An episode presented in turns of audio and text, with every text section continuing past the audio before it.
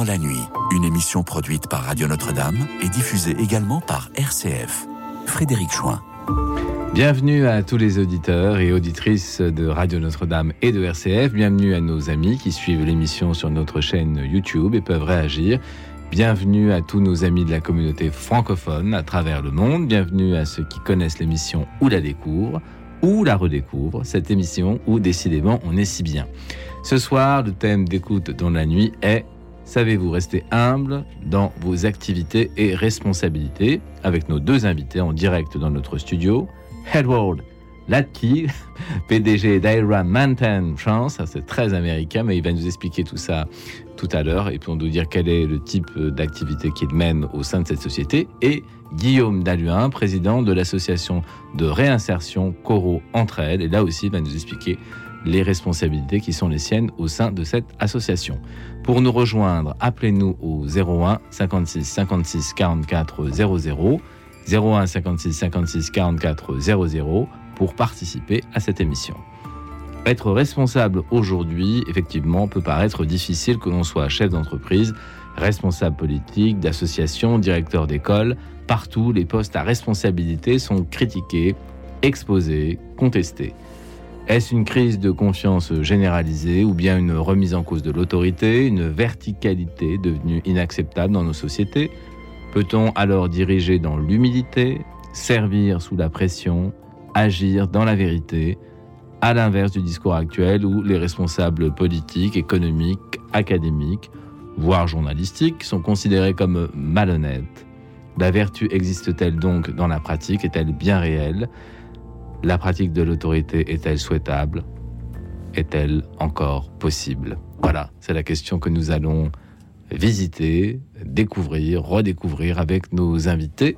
Et la première question qu'on peut poser, c'est euh, la suivante. L'humilité et la direction d'une entreprise, d'une association, sont-ils réellement opposés, antithétiques, ou bien l'activité, la direction peut-elle s'harmoniser avec une certaine vertu chrétienne d'humilité Alors, voilà la question de départ, qui n'est pas simple. Qui veut commencer? Bon, bah, écoutez, Edward. Je vais, je vais commencer, Frédéric. Euh, moi, je dirais qu'effectivement, il y a un antagonisme euh, apparent, en tout cas, entre humilité et responsabilité. C'est la moindre des choses qu'on puisse dire. Euh, L'humilité, bon, euh, sans faire un grand, un grand cours, c'est, ça, ça, vient du, du terme humus.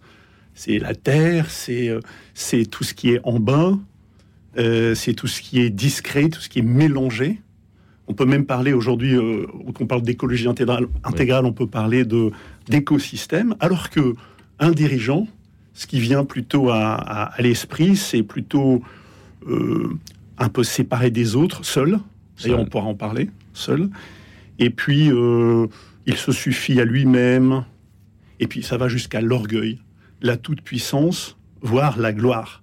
Donc oui, il y a a priori un antagonisme apparent entre humilité et être dirigeant. Et la question de l'argent également, qui n'est pas simple. Eh oui, eh oui, eh oui, il faut, oui. faut, faire un choix. Ouais. Comme on le disait en préparant l'émission tout à l'heure, il faut choisir entre euh, Dieu et l'argent. Oui, oui c'est vrai. Mais on, va pouvoir en parler tout au long de, l'émission. Vous imaginez bien qu'aux entrepreneurs et dirigeants chrétiens, dont je parlerai aussi au cours de l'émission, on essaie de concilier, en fait, on essaie d'unifier tout ça. Oui, la responsabilité, le service, le devoir, et puis aussi euh, la praxicité euh, du chef d'entreprise. Voilà, comment arriver à harmoniser tout ça, on va en reparler. Guillaume Daluin, responsable de l'association d'entraide Coro, oui. ça, Coro Entraide. Alors expliquez-nous oui. quelle est cette association, puis quel rôle vous y jouez. Alors en fait, on est une association, on va dire, de, de, de taille moyenne, euh, mais qui est très ancienne, qui a 50 ans, d'origine euh, catholique. Elle a été créée par deux paroissiennes, deux ou trois paroissiennes euh, en 73 de la paroisse d'Auteuil à Paris, euh, 16. on a plusieurs missions. Une qui est d'être un vestiaire et une épicerie solidaire, donc pour des familles en grande difficulté. Et nous sommes un centre d'hébergement et de réinsertion pour 110 jeunes qui nous sont envoyés par le SAMU social. essentiellement des jeunes de, issus de, de l'immigration. Nous avons, comment dire, un, un, immeuble dans le 15e arrondissement, où là nous logeons une, environ 35 jeunes, et le reste sont euh, ce qu'on appelle un logement diffus dans le jargon administratif, c'est-à-dire dans les chambres d'hôtel, ce qui est évidemment pas la solution la, la meilleure, et dans des chambres de service dans certains euh, immeubles parisiens de l'Ouest parisien. J'imagine que vous avez une politique de réinsertion, de ramener ces jeunes peut-être vers. Oui, alors en fait, euh, en fait, on s'occupe de jeunes de 18 à 25 ans, ce qui est la tranche d'âge la plus difficile. Pourquoi? Parce que ils sortent, de, pour certains d'entre eux, de l'aide sociale à l'enfance, où ils sont pris en charge, euh, vous savez, par euh, l'État en France. Mais passé 18 ans, boum, euh, là, c'est, ils rentrent dans un, environnement beaucoup moins protégé. Et entre 18 et 25 ans, ils n'ont pas le droit aux minimums sociaux, tout ce qui est RSA. Donc notre but, c'est que, eh ben, à 25 ans, ils sortent avec une formation, un job, et qu'à la limite, ils ne touchent pas le RSA, mais qui s'intègrent dans notre économie.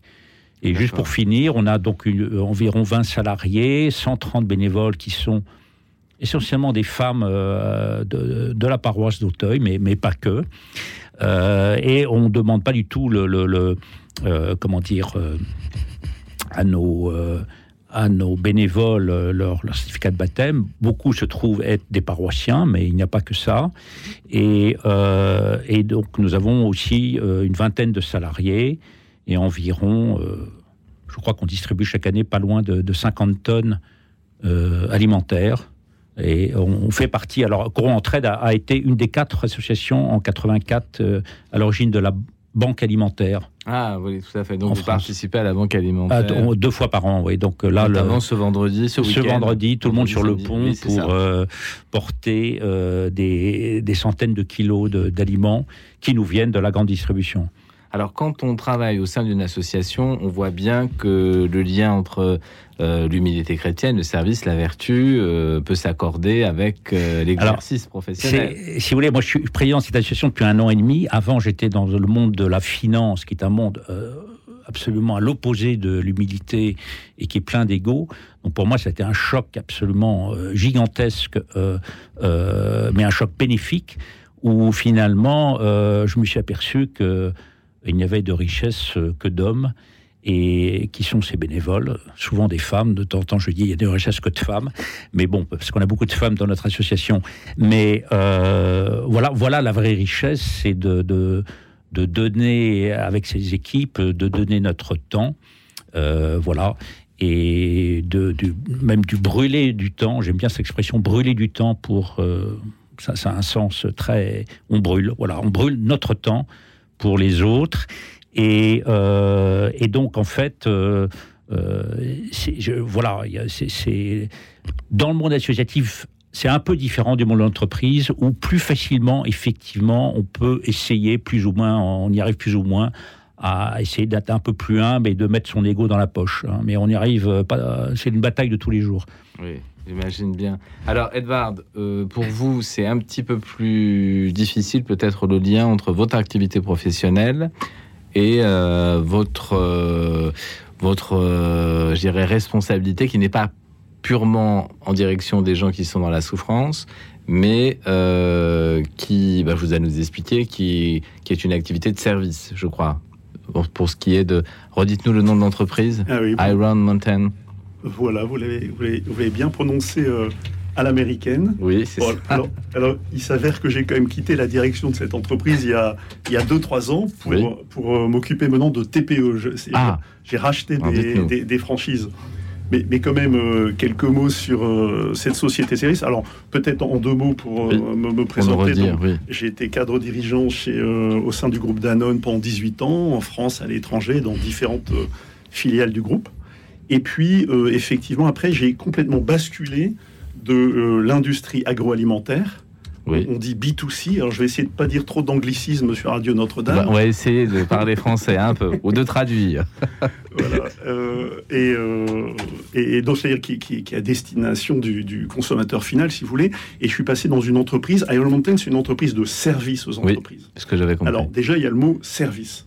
Donc je voudrais commencer peut-être par ce mot-là à réconcilier l'entreprise avec euh, l'humilité, puisque c'est aussi le, thème de ce, de ce soir.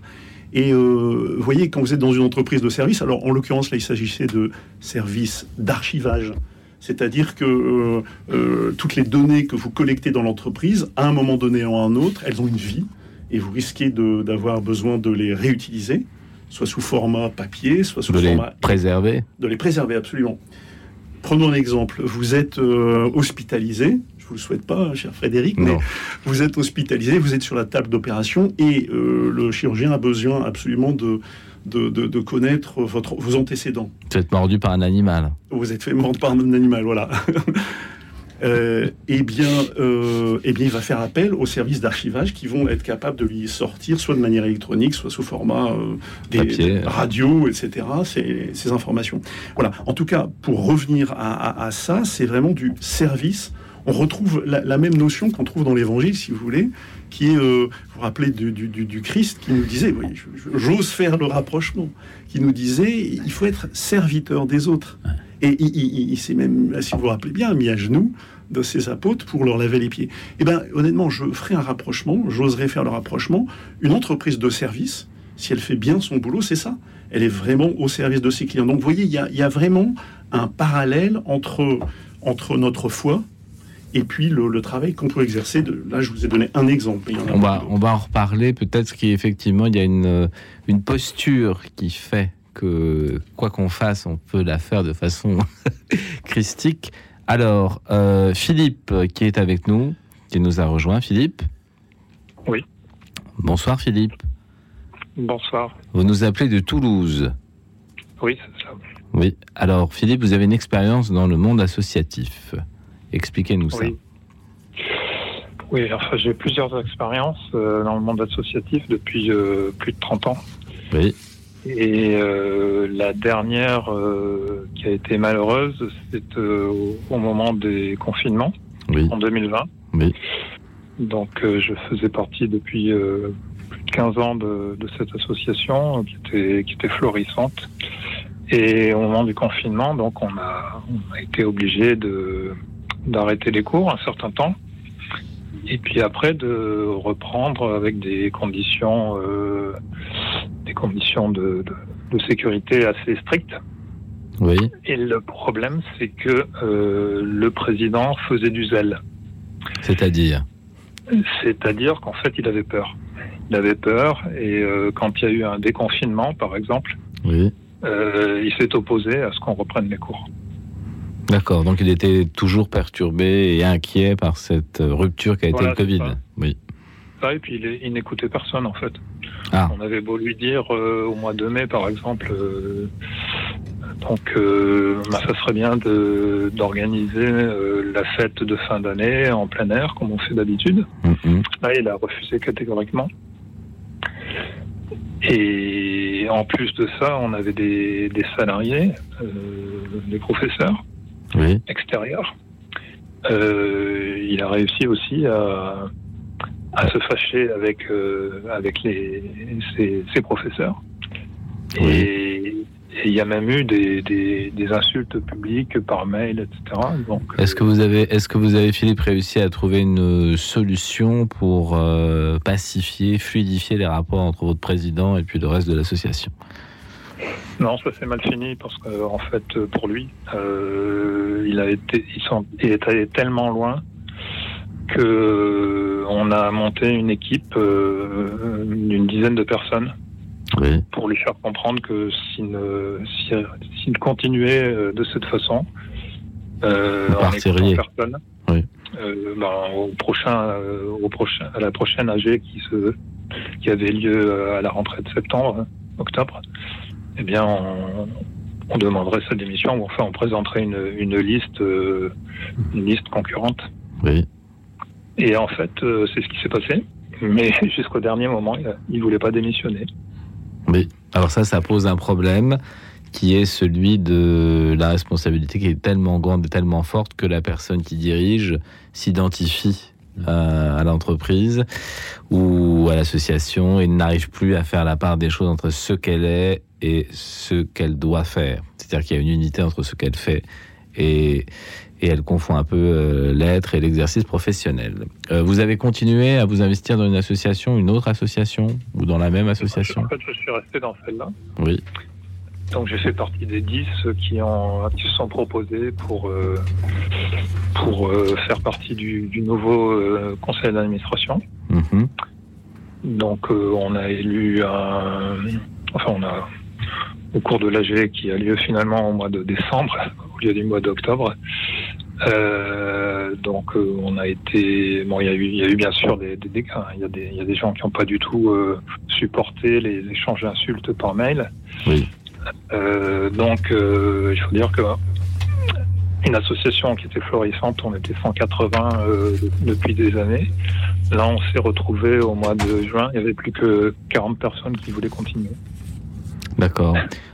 On a bien compris, Philippe. Merci beaucoup pour cet appel. On va pouvoir, euh, avec nos invités, euh, reprendre cette question de la responsabilité qui devient parfois trop prégnante chez certains dirigeants et qui n'arrivent plus à, se départir de la fonction, de l'être et de et parfois ça peut effectivement être très difficilement vécu par tout l'entourage, y compris parfois l'entourage familial.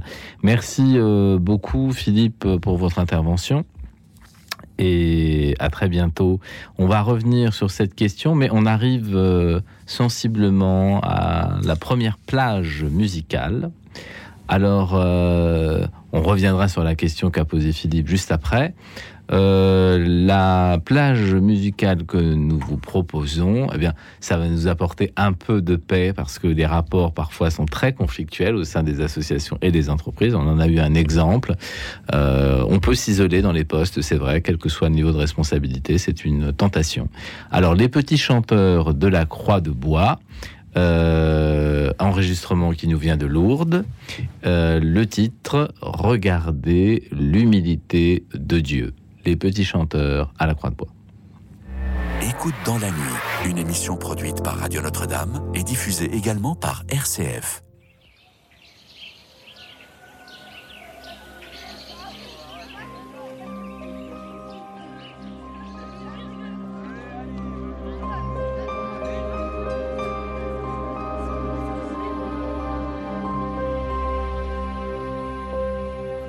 Admirable grandeur.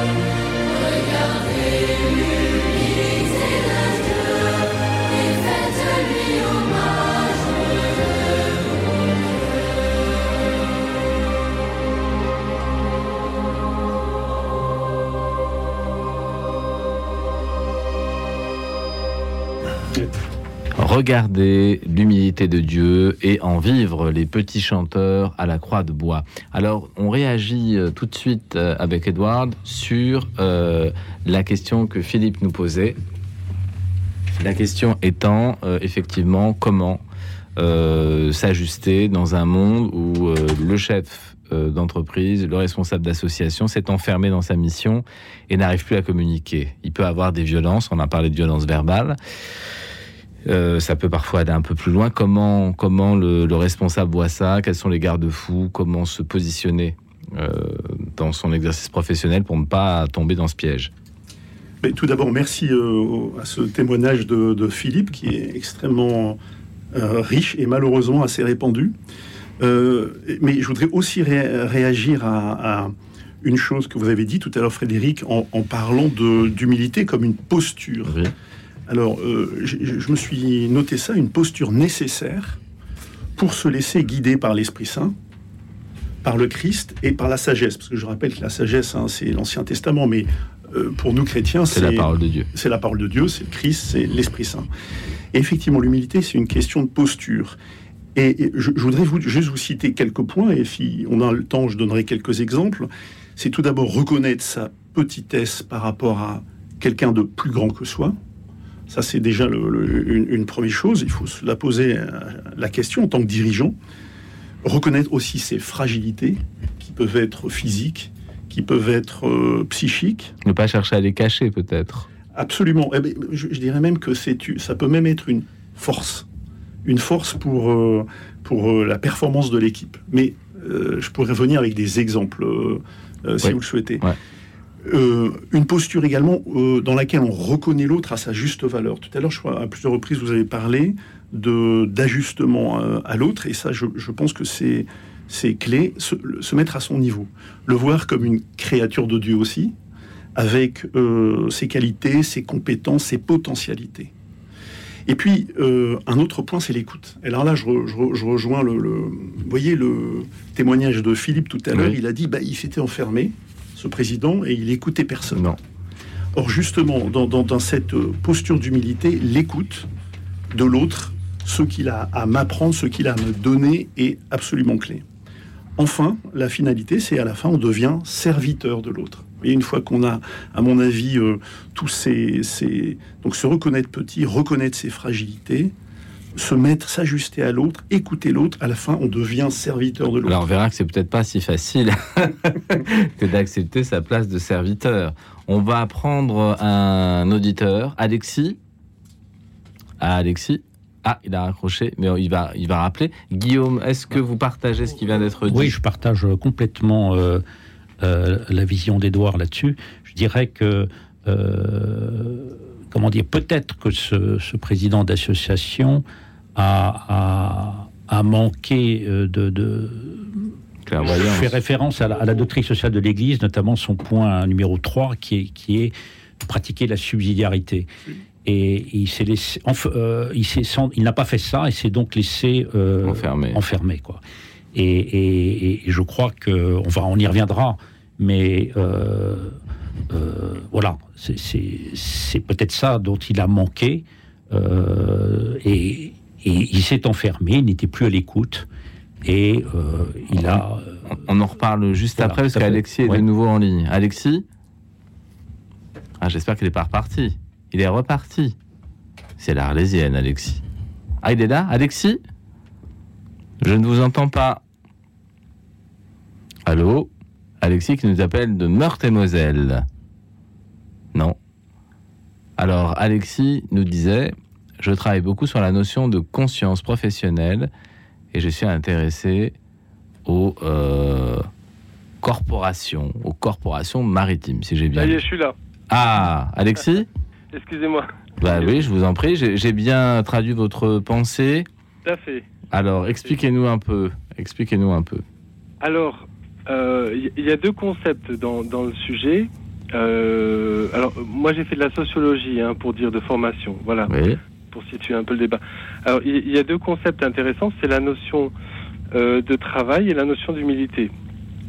Alors, euh, sur la notion d'humilité, j'aimerais citer une phrase de Sainte Catherine de Sienne. L'humilité, c'est la connaissance de soi. Voilà. ça, je trouve que c'est un éclairage majeur. sur la question du travail, je dirais que la problématique, le travail, c'est l'arbre qui cache la forêt. La problématique derrière, c'est la notion d'orgueil et d'argent. Voilà. Alors, euh, oui, je me suis intéressé un jour euh, chez des amis, je suis tombé par hasard sur un livre qui relate euh, la vie des corporations maritimes au XVIIIe siècle. Oui. Je dirais pas XVIIe parce que je me tromperais, je pense que c'est XVIIIe. Et il se trouve que dans ce livre, on explique que l'intérêt des corporations maritimes, quand on construisait un bateau, oui. c'est que tout le monde tous les artisans qui rentrent dans la conception du bateau euh, soient euh, contactés donc pour fournir les pièces euh, pour, pour le bateau, donc du cuir, de la toile, du bois, etc., du métal. Donc beaucoup d'artisans étaient, étaient ensemble. D'abord, c'est la première notion, c'est la notion de solidarité.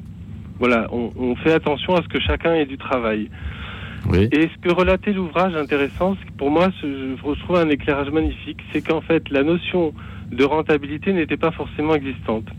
Enfin, la notion de profit, pardon. Oui. La notion de profit, c'est-à-dire que le, cet ouvrage disait qu'en gros, le, l'artisan qui pouvait nourrir sa famille tout le mois, euh, acheter du bois, enfin voilà, avoir du chauffage et euh, pouvoir que tout le monde ait des vêtements, ça suffisait. C'était pas la peine de penser au profit. Oui, le profit n'était pas le moteur de l'entreprise le profit n'était pas le moteur de l'entreprise, il n'était pas le moteur du travail. Et la notion du travail, c'est un service rendu, ça, renvoie donc à l'évangile. Euh, c'est un service qu'on rend à la société.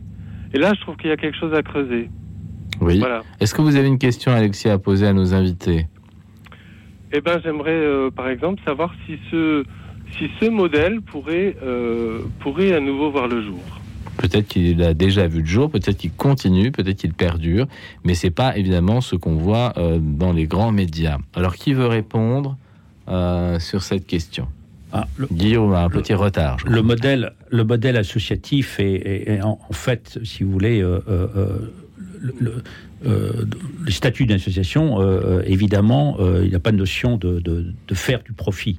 Et, si profit il y a, parce que financièrement il peut y avoir profit entre différence entre des, revenus et des charges, euh, tout ça est réinjecté dans euh, l'association. Quoi. Euh, donc, comment dire le... Non, les associations rentrent bien dans ce modèle, ça, c'est sûr. Oui, ça c'est sûr. Voilà. Alors maintenant, évidemment, les associations en France, si vous voulez, ça, ne va pas faire vivre tout un pays parce que c'est c'est 3,5% du PIB. Mais, mais, mais c'est quand même euh, euh, quelque chose qui est très important pour la société parce que justement, euh, ça donne aux gens le sens de, de, de, de donner sans rien recevoir et, de se contenter de, peu. Donc ça, va un peu dans votre sens, quoi.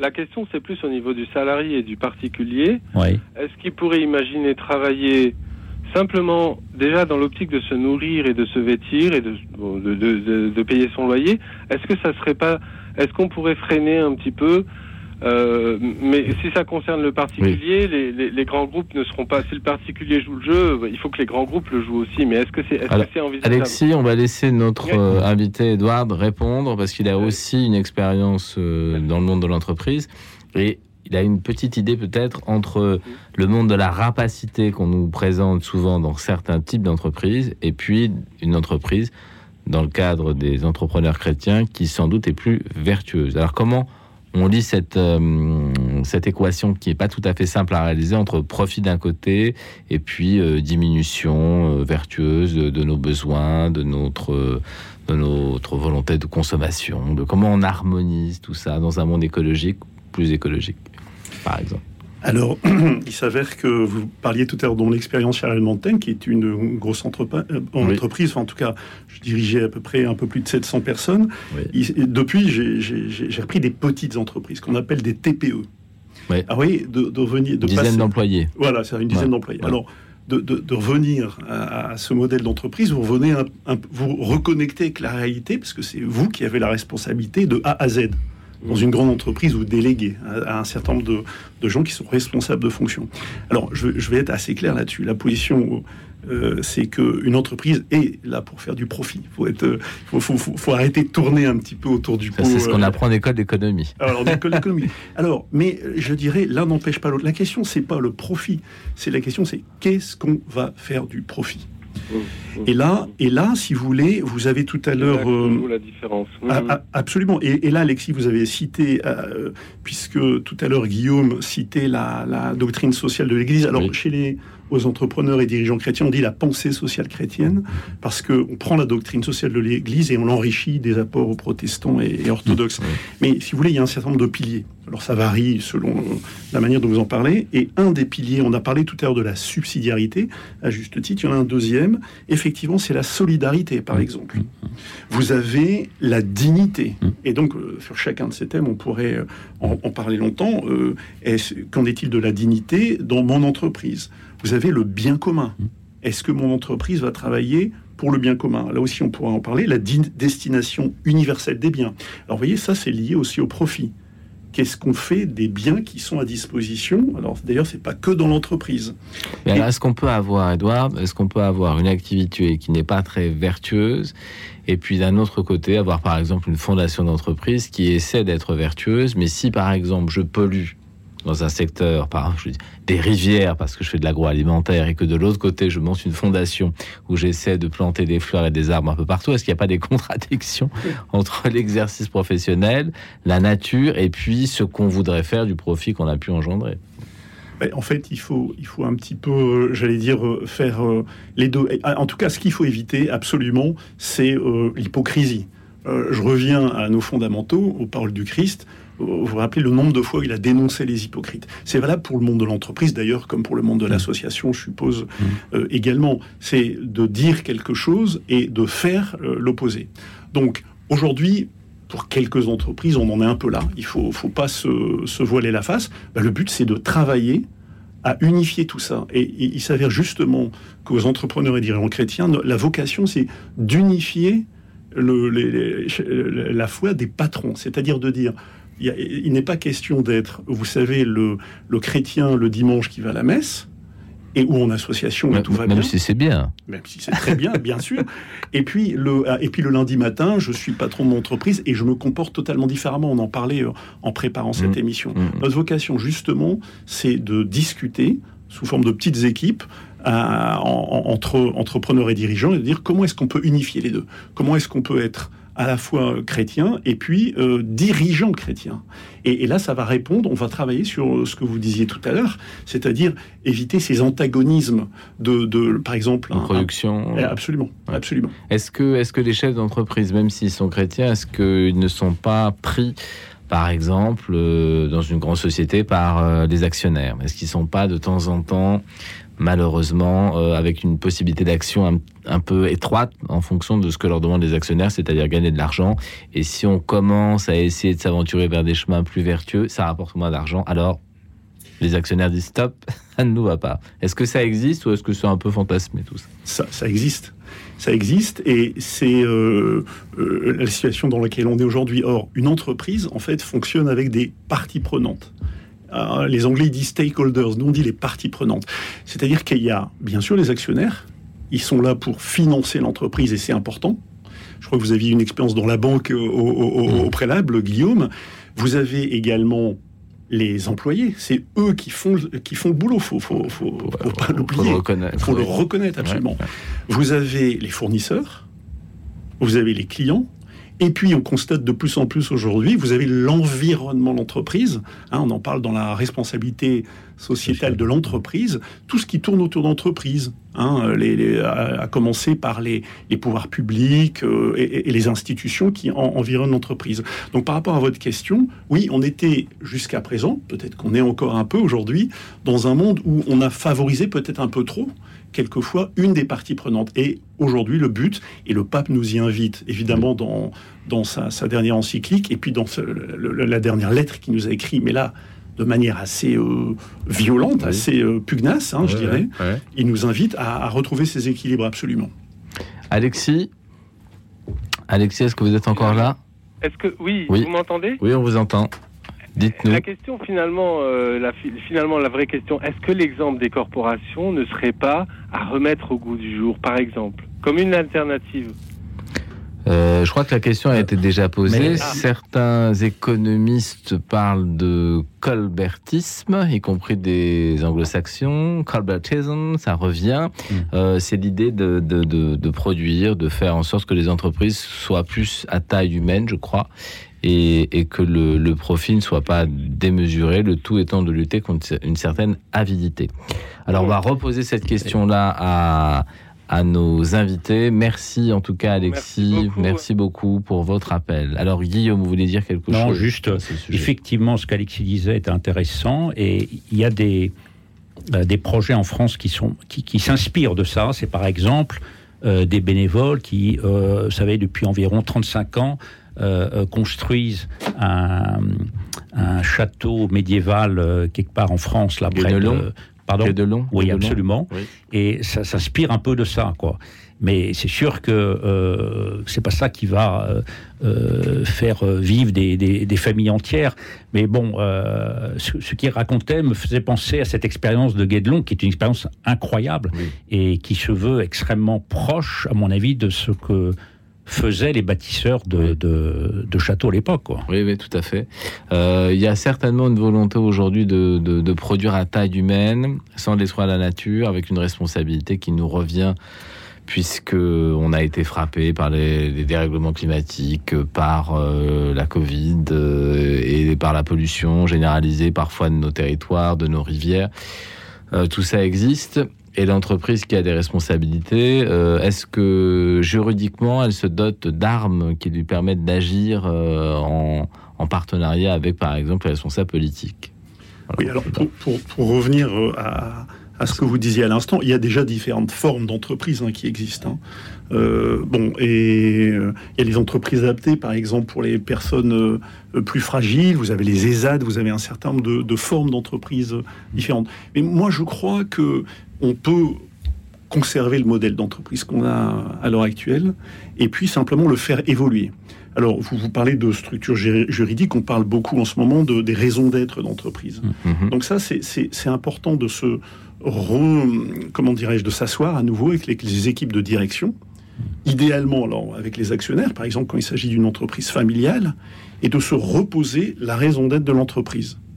Et quand, comme tout à l'heure, vous, me le citiez, Frédéric, vous voyez qu'il y a un petit décalage. Est-ce qu'elle n'est pas vraiment au service du, bien commun?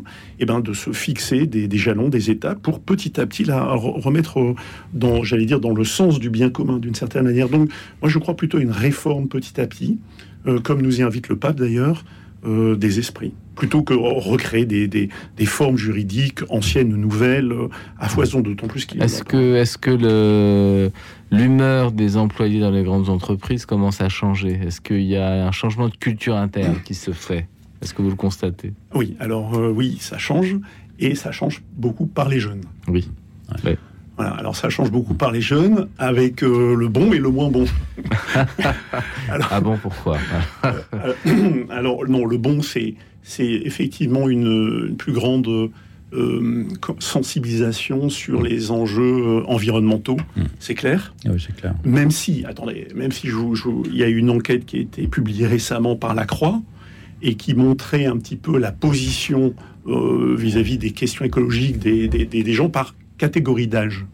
Et il n'y avait pas non plus, il n'y avait pas une, différence qui était énorme. Donc, il y a, pour répondre à votre question, une sensibilisation plus importante aux, aux enjeux environnementaux, au mode de travail. C'est-à-dire qu'aujourd'hui, il est impossible d'embaucher un jeune. L'une des premières questions qui est posée, c'est euh, combien de jours de temps partiel je vais avoir dans votre entreprise On va en reparler juste après. de temps partiel, de, temps de récupération. De télétravail. Alors, on va en reparler juste après, parce qu'on arrive au moment de la deuxième plage musicale.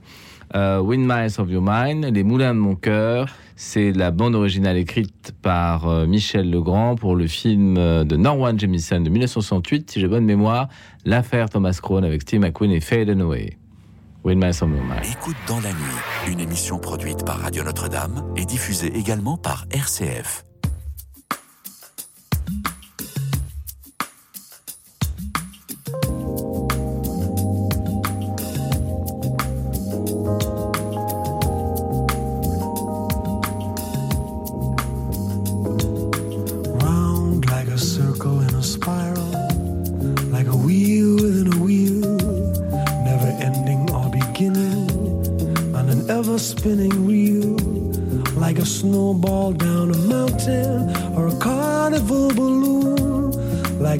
Carousel that's burning, running rings around the moon, like a clock whose hands are sweeping past the minutes of its face, and the world is like an apple whirling silently in space, like the circles that you find in the windmills of your mind.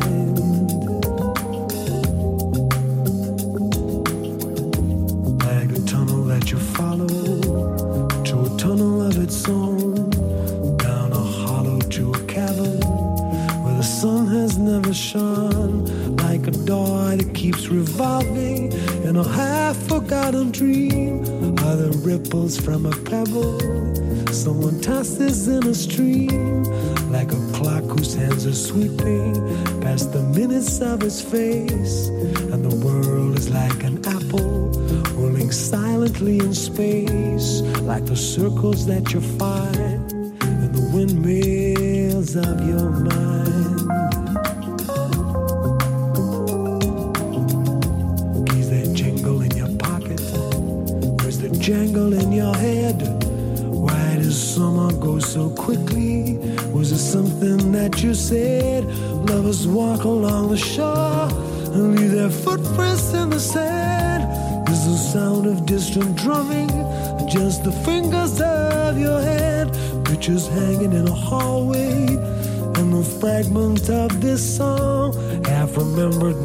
faces but to whom do they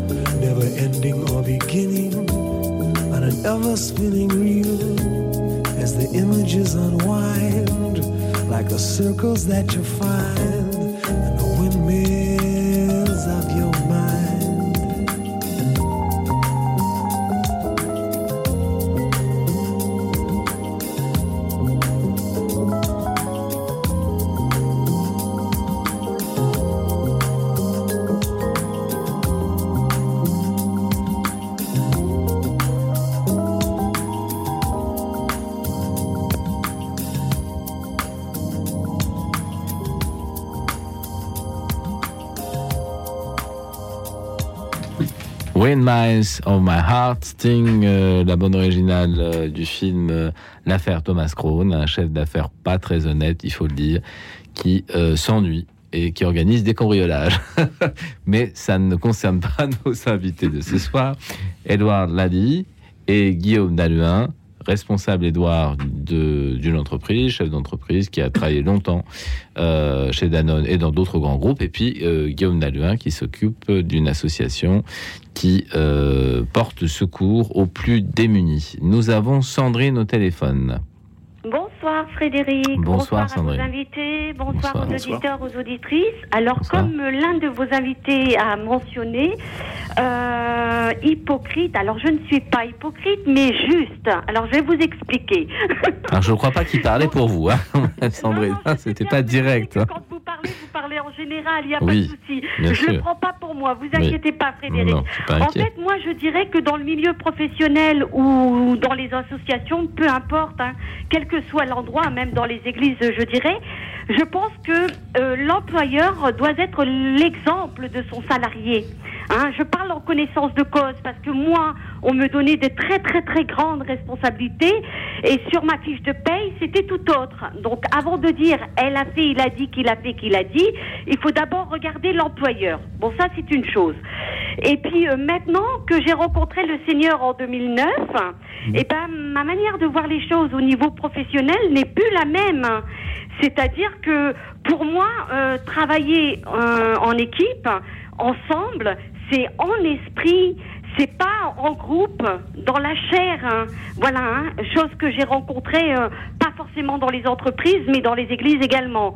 Voilà, donc moi j'estime que euh, il faut il faut faire la part des choses. Voilà. Donc vous dites Sandrine, vous dites Sandrine qu'il faut essayer de d'incarner ce qu'on ressent euh, sa propre foi dans l'ensemble de cette activité humaine, y compris dans son travail. C'est ça que vous dites Tout à fait, tout à fait. Il faut, euh, il faut que hum, s'adapter aussi, parce que bon, moi, par exemple, j'ai une reconnaissance euh, handicapée.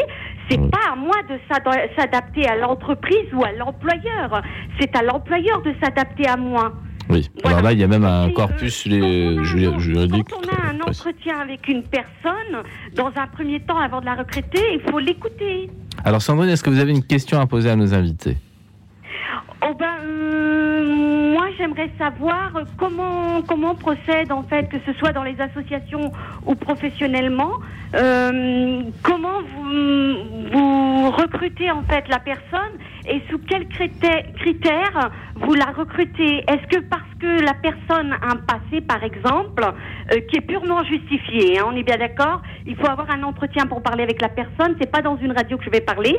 Euh, est-ce que qu'est-ce que vous regardez? Est-ce que c'est la personne en elle-même, celle qu'elle est devenue en Christ, ou son passé? Alors, on va poser la question euh, à nos invités. Je ne suis pas très sûr que il sache vraiment si la personne est portée par le Christ ou pas. Ça peut venir dans un entretien d'embauche. Alors, quels sont les critères? Quels sont les critères? Alors, euh, pour l'association, par exemple, qui ne sont pas forcément les mêmes que l'entreprise. Pour l'association, si vous voulez, euh, comment dire euh, c'est un peu plus compliqué pour l'entreprise dans la mesure où on a très très souvent des bénévoles et des salariés, d'accord? Euh, les, salariés, c'est clair, euh, euh, on regarde ce qu'elles ont fait dans le passé et donc leur et donc leur CV et, leur, et leurs aptitudes à, travailler dans cette association. maintenant, ce qu'on regarde aussi, c'est c'est pas toujours facile à décerner lors d'entretien, c'est-à-dire quelle est la, la qu'est-ce qu'elle a à l'intérieur de soi? Est-ce que c'est une bonne personne finalement? Ça, c'est très difficile à, discerner. à discerner, parce qu'on peut avoir des déceptions, euh, etc. Mais euh, voilà, en tout cas, pour une association, c'est, c'est, pour, en tout cas pour les salariés, c'est la, technicité, et effectivement, c'est très proche de l'entreprise, c'est-à-dire que les capacités euh, professionnelles qu'on regarde, évidemment. Après, on regarde aussi voilà, l'humanité de cette, de cette personne. Est-elle une bonne personne? Et pour nos bénévoles, si vous voulez, là, on est, comment dire, je pense que le monde associatif est un peu plus en avance que le monde de l'entreprise sur le recrutement de bénévoles euh, handicapés. Et ah. c'est assez naturel dans les associations d'origine euh, catholique d'avoir, et c'est notre cas, euh, d'avoir, de faire appel à, des gens qui peuvent avoir un handicap plus ou moins lourd, plus ou moins léger, quoi. Et ça a toujours été le cas dans le, monde associatif. Pourquoi? Parce, qu'en fait, euh, évidemment, euh, parce que souvent le, ce, monde associatif, en tout cas dans le mien, qui est la réinsertion, a souvent été porté à l'origine par des, grandes associations catholiques, mais aussi le fait que, si vous voulez, c'est plus facile pour une association, il y a moins l'enjeu de la, de, si vous voulez, l'enjeu de la personne euh, handicapée euh, euh, à réaliser des tâches, un rendement qui est forcément, qui est forcément inférieur. Alors maintenant, il y a des entreprises extraordinaires, vous savez, qui sont créées. Vous avez dû entendre parler des, du, des cafés joyeux. des cafés joyeux, c'est tout à fait extraordinaire. C'est une entreprise ESU, entreprise sociale et d'unité solidaire, et dans lequel, si vous voulez, euh, euh, l'entreprise va être aidée à condition qu'elle emploie un certain nombre de travailleurs handicapés. Et dans les cafés, les cafés joyeux, vous avez donc un nombre de, personnes, handicapées qui, sont euh, voilà, mais qui sont coachés par des gens qui ont toutes leurs capacités et qui sont coachés par ces gens-là. Alors évidemment, c'est des entreprises où elles sont pénalisées par le coût, effectivement, d'encadrer euh, de manière plus substantielle ces travailleurs handicapés. Et je trouve ça euh, absolument euh, extraordinaire. Et, ça se développe en France, ce genre d'entreprise. Alors, Edouard, est-ce que l'entreprise est vraiment freinée à engager, par exemple, des, des employés euh, qui sont en situation de handicap parce qu'on pense que le rendement sera moins bon et qu'on ne veut pas prendre ce risque. Et puis, euh, la première question, quels sont les critères qui sont les plus euh, favorables aujourd'hui pour engager quelqu'un en fonction de ce qu'il est plutôt que de ce qu'il représente? Alors, sur la première question, effectivement, on va, prendre en compte les, qualités fonctionnelles de, de la personne qu'on rencontre, c'est-à-dire les compétences et qu'est-ce que cette personne va apporter en termes de compétences dans l'entreprise? Mais ce qui a changé sur les euh, dernières années, c'est qu'on prend en compte désormais, euh, l'intelligence émotionnelle, les qualités émotionnelles de la personne. Dites-nous ce que c'est l'intelligence émotionnelle. Alors, ça va vraiment être justement, on parlait tout à l'heure de posture, ça va être ces, attitudes. Il, faut repérer, et c'est pas facile lors d'un entretien ou de plusieurs entretiens, idéalement, et de plusieurs personnes. Euh, les, attitudes d'une personne vis-à-vis des, autres, vis-à-vis du groupe, vis-à-vis de l'entreprise. Il va y avoir les, capacités d'écoute, mmh. il va y avoir la capacité à travailler ensemble, et il va y avoir des questions comme euh, comment ont pu être gérés les conflits par le, par le passé. Ça, ça, nous apprend énormément de choses sur la personne. Donc, oui, euh, je, dirais sur cette première partie de la question, il y a ces deux aspects, qualité fonctionnelle et, émotionnelle. Guillaume disait, est-ce que c'est une bonne personne Arriver à discerner si c'est une bonne personne? On dirait plutôt dans le monde euh, professionnel de l'entreprise quelle est l'intelligence émotionnelle de la personne, quelque chose comme ça. On, on, parlera pas. Moi, il n'y aura pas de jugement. Il n'y aura pas de qualité morale. Il n'y aura, pas de qualité morale. Non, non. Euh, et vous savez que les entretiens de recrutement sont extrêmement encadrés. Hein. Vous, il y, a plein de questions aujourd'hui que vous ne pouvez plus poser. il m'arrive même moi de temps en temps de me reprendre. Ah ben non, ça j'ai pas le de vous, le, demander. Euh, par contre, euh, vous, Sandrine citait le, cas de l'emploi des, des, personnes en situation de handicap. Bon, il est là aussi, il est très encadré dans l'entreprise. Vous savez, c'est un peu horrible à dire, mais il y a un quota obligatoire de, personnes pour obliger les entreprises. et s'il n'est pas atteint, il y a des, une, taxe qui est payée, etc. Donc ça, c'est le côté, je dirais, environnement juridique. Mais ça change aujourd'hui. Moi, moi, je vais aller beaucoup plus loin, Sandrine, tout à l'heure, et, on, on, sentait beaucoup d'émotion dans ce que vous disiez. Vous disiez que l'entreprise doit s'adapter à, à, la personne en situation de handicap et non l'inverse. Alors d'abord, vous avez tout à fait raison, mais moi je vais vraiment encore un pas plus loin. Je dis, tout à l'heure je parlais de fragilité, euh, Frédéric, et je dis, les personnes en situation de handicap amènent une richesse et contribuent au développement de la performance de l'entreprise. Et je peux vous donner beaucoup d'exemples. Mais je vais vous en donner un. Il me semble que j'avais déjà cité, mais c'est pas grave. Mhm. Euh, j'avais dans mes équipes des équipes de euh, service client avec, euh, vous savez, un, plateau de personnes qui, qui passent la, journée à, répondre aux, clients. Malheureusement, vous savez, c'est assez normé, c'est-à-dire vous avez des scripts et vous devez rester dans la ligne. Rester ligne. C'est pas très enrichissant. Et alors, l'ambiance était mauvaise dans, ce, dans cette équipe, parce qu'il y avait, euh, vous savez, des, les uns qui, qui, qui, euh, disaient des, des, des, ragots sur les autres, etc. Et un jour, euh, nous avons embauché une personne en situation de, de handicap qui était malentendante. Et en fait, euh, bah, cette personne, il s'avère, euh, ne, pouvait pas entendre les, les ragots. voilà. exact. Elle n'entendait pas. Elle n'entendait pas. Elle, alors, elle, était suffisamment pour travailler. Voilà, et elle était en, back office, comme on dit. Elle n'était pas évidemment au téléphone, vous comprendrez. Eh bien, je, peux vous dire que les, les gens ont dû c'est eux qui ont dû s'adapter à la personne en situation de handicap et l'ambiance a complètement changé et la performance de ce service client a changé. Ah, ça, donc, donc, vous voyez, euh, c'est vraiment, on doit aller beaucoup plus là-dessus. Il y a une prise en compte, ça, ça commence à venir, mais c'est comme toutes les, les, les, questions qu'on a soulevées tout à l'heure. Petit à petit, les, choses avancent et on y travaille. Alors par rapport au handicap, euh, il faut le dire aussi, Sandrine a sans doute euh, raccroché, mais on la remercie énormément pour son appel. En raison du handicap et de la façon dont le handicap est vécu dans la société, il n'y a pas que l'entreprise qui ait des progrès à faire, puisque l'accessibilité, par exemple, au transport en commun, qui n'est absolument pas lié à l'entreprise, mais à la gestion publique du handicap, est très en dessous de ce que nous devrions faire collectivement. On en parlera peut-être dans une émission euh, une prochaine fois, mais c'est toujours un combat, l'accessibilité pour les personnes en situation de handicap en France, même dans la région parisienne. Essayez de prendre le métro avec un fauteuil roulant, vous allez voir, c'est quand même très très compliqué. Très compliqué. Donc, tout le monde essaie de faire des efforts. On se rend bien compte aussi que euh, quand une personne en situation de handicap arrive dans une équipe, ça change la couleur de l'équipe. Ça, c'est vrai, de façon diamétrale. On arrive, Guillaume, très rapidement, parce qu'on arrive à la juste, juste, un petit exemple qui vient pas de Coran Entraide, mais j'ai lu qu'une entreprise euh, Patagonia, qui est une entreprise assez connue de vêtements de sport, et qui est assez extraordinaire dans la mesure où son fondateur, je crois, a donné toute l'entreprise à une fondation, etc. Mais euh, ils font des, tests de recrutement étonnants, c'est-à-dire que justement pour mesurer l'intelligence émotionnelle des futurs candidats, vous savez ce qu'ils font, c'est que euh, euh, demandent quand le, candidat arrive dans le hall de, de réception et s'adresse au réceptionniste eh bien, euh, ils vont aller voir après l'entretien le réceptionniste pour lui demander ah, comment cette personne s'est comportée, si elle a été arrogante ou si c'est. Elle voilà. C'est assez intéressant parce que ça montre que les entreprises maintenant.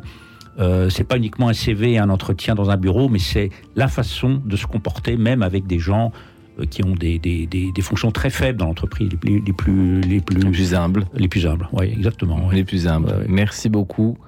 Rejoignez-nous dans l'écoute dans la nuit 01 56 56 44 00. Ce soir, le thème, savez-vous rester humble euh, dans vos activités et vos responsabilités professionnelles? Écoute dans la nuit reprend dans un instant. Merci et n'hésitez pas à nous rejoindre.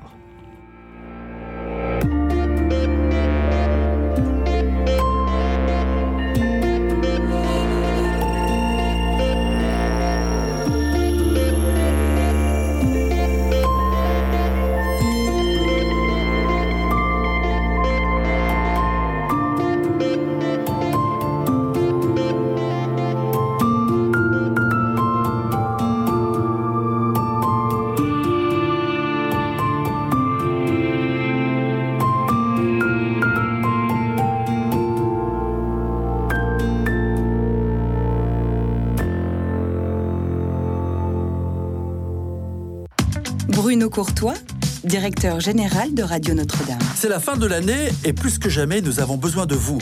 En effet, pour boucler notre budget, nous faisons appel à votre soutien.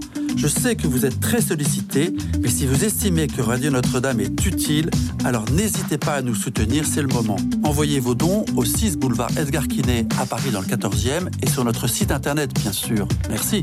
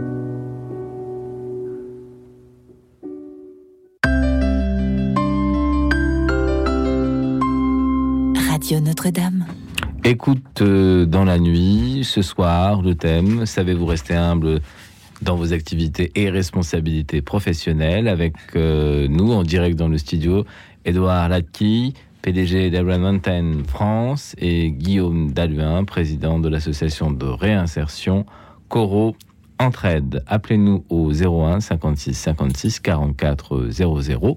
01 56 56 44 00. On voit bien que l'humilité est une chose qui est assez difficile à acquérir et on le voit bien dans le monde de l'entreprise il y a parfois des difficultés, une insensibilité. Alors, on pourrait se poser la question, euh, à savoir, est-ce que on a pratiquement quelques clés qui nous permettent de rester dans un chemin d'humilité, y compris dans son activité professionnelle?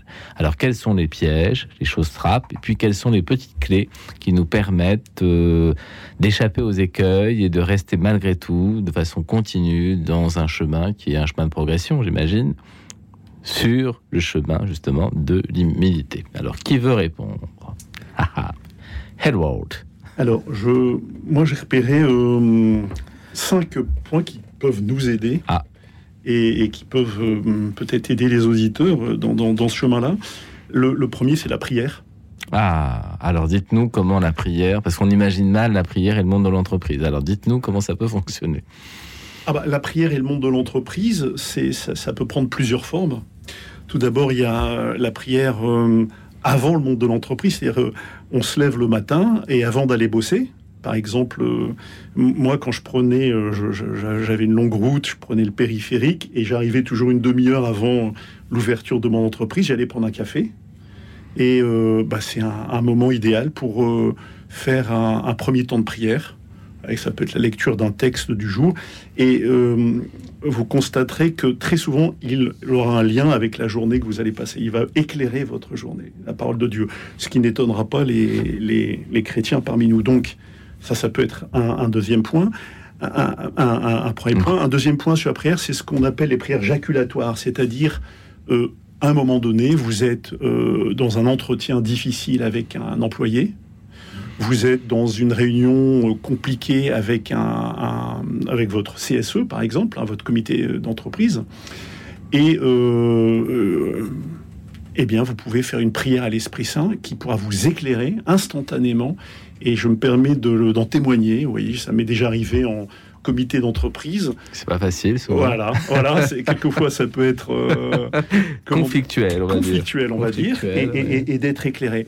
Et puis la troisième, euh, sur ce point de la prière, la troisième aspect, c'est la prière de relecture en fin de journée. Et pour moi, c'est, euh, je ne veux pas dire la plus importante, mais elle est absolument vitale, c'est-à-dire de, faire une prière qui va essayer d'encapsuler tout ce qui vous est arrivé dans la journée avec vos employés. Alors, je parle toujours sous mon point de vue de, dirigeant, hein, évidemment, avec les employés, fournisseurs, clients, hein, les fameuses parties prenantes dont on parlait tout à l'heure.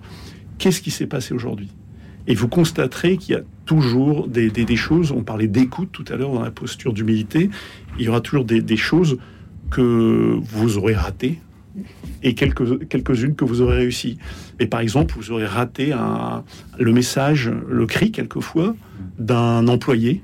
Euh, ça peut être même par un email, ça peut être au cours d'un entretien, ça peut être raconté par votre directeur des ressources humaines, un fournisseur, un client, etc. Donc, euh, concernant la prière, qui pour moi est vraiment le premier euh, outil euh, pour, pour, aider à, à, cette pratique de l'humilité, c'est... Dans ce que vous dites, Edouard, par rapport à la prière, arriver le matin, prendre son café et puis avoir un moment de recueillement intérieur, ou chez soi avant de partir, peu importe, ou sur la route, avoir des prières jaculatoires qui montent vers le ciel quand on est en difficulté dans une réunion ou dans un exercice périlleux, et le soir reprendre sa journée, l'encapsuler, j'aime bien, ça me fait penser à une marque française de boisson, à Bulle.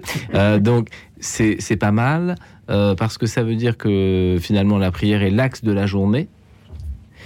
Vous le disiez en termes de chef d'entreprise, mais je pense que ça pourrait correspondre à n'importe quel poste dans l'entreprise. On peut se lever le matin en ayant une prière pour la journée, on peut prier dans un moment de difficulté, puis on peut encapsuler le soir euh, sa journée et la déposer au pied du Seigneur, quel que soit le niveau dans l'entreprise, je Absolument. pense. Hein Absolument. Et c'est vital. Et c'est vital. Donc ça, c'est un, point, Un euh, point. important. Alors, Alors, un deuxième point qui est euh, le fait de s'entourer de personnes qui vous aident à garder les pieds sur terre. Alors, je suis désolé, je pars toujours de ma posture de, de, de, de chef d'entreprise. hein. Ça peut être un membre du comité de direction. Euh, ça peut être euh, une assistante avec une forte personnalité, vous savez, vous les connaissez quelquefois, qui, qui vous remettent euh, les pendules à l'heure. oui, c'est les, vrais, les vrais chefs, hein, souvent. Eh Absolument. Et puis vous avez, ça peut être un proche, votre épouse par exemple ou votre époux. Alors en ce qui me concerne, moi j'avais la chance d'avoir les trois. C'est- jamais très facile. Ah là, c'est la trinité du- du bâton. absolument, absolument. Donc savoir s'entourer. Troisième point, ouvrir les yeux et prendre exemple sur les humbles qui nous entourent. Alors là, je, Alors, alors là, je voudrais citer un exemple qui va être un petit peu en dehors du travail, mais qui concerne mon, mon- mon association. Mais une fois, on a fait euh, régulièrement, il nous arrive de faire des messes, ou de participer à des messes aux, aux EDC. Et ce jour-là, se posait la question de qui va servir à l'hôtel. Et euh, on se regardait tous un peu en chien de faïence, mais c'est le président du mouvement qui est monté euh, sur le. Alors à l'époque, c'était Philippe Royer, mais euh, qui est monté à l'hôtel et qui s'est mis à servir le prêtre. Donc pour moi, ça a été vraiment un exemple, euh, un exemple d'humilité. alors on, va, on a un auditeur qui attend depuis un petit moment. Pardon, Edouard, mais on va reprendre ensuite. Mathieu, pardon. Mathieu? Oui, Mathieu, oui, bonsoir Mathieu. Nous écoutions Edouard qui énumérait quelques points, quelques clés pour rester dans les chemins de l'humilité. Je crois que vous aviez une question qui, qui peut se connecter à ce que nous disait Edouard parce que vous évoquiez la question de la, de la difficulté de rester humble. oui. C'est ça Mathieu je- je voulais aussi réagir à Oui. ce qui a été dit avant. Oui, allez-y, allez-y. Alors le colbertisme, le colbertisme, en fait, c'est le protectionnisme, Oui, tout simplement. oui, oui. Oui, oui, oui c'est moi qui l'ai cité, mais le colbertisme, c'est... Bon, on va pas faire un cours d'économie maintenant, c'est un peu compliqué, mais euh, mais il y a aussi une part de protectionnisme, bien sûr, mais ça, c'est dans toutes les économies mondiales, qui sont souvent un petit peu nationales aussi. Euh, Mathieu, par contre, en, en raison de l'humilité, vous disiez, vous avez du mal à conserver l'humilité dans le travail. Est-ce que vous pouvez nous en dire quelque chose Ah, cette je, difficulté? Je suis quand je travaille, Oui, mais pour les objectifs, je suis pas du tout humble parce qu'en fait, euh, en fait, je, je suis, euh, je suis propriétaire, et donc je peux travailler librement comme je veux. Oh, ça c'est bien, bravo. Donc, euh, donc je fournis des savoir-faire libres en informatique, en programmation aux entreprises. Oui, Et aussi, je j'écris des livres qui sont lus aux États-Unis et en Chine. Ah bah ça c'est plutôt bien. Donc vous avez une grande liberté dans votre travail en réalité. J'ai une grande liberté de mon travail et je et les objectifs atteints sont sont pas du tout humbles parce qu'en fait, ça consiste à être vu partout dans le monde entier. Ah oui, ça c'est votre objectif principal ou alors c'est la conséquence de votre travail? C'est la conséquence de mon travail. Donc vous êtes plutôt humble parce que si vous êtes lu, c'est que le travail peut-être a de la qualité. À ce moment-là, c'est pas très grave. Par contre, si vous travaillez dans l'espoir d'être lu dans le monde entier, quelle que soit la réalisation, là peut-être qu'on est de- sur un chemin d'orgueil. Là, c'est peut-être plus difficile.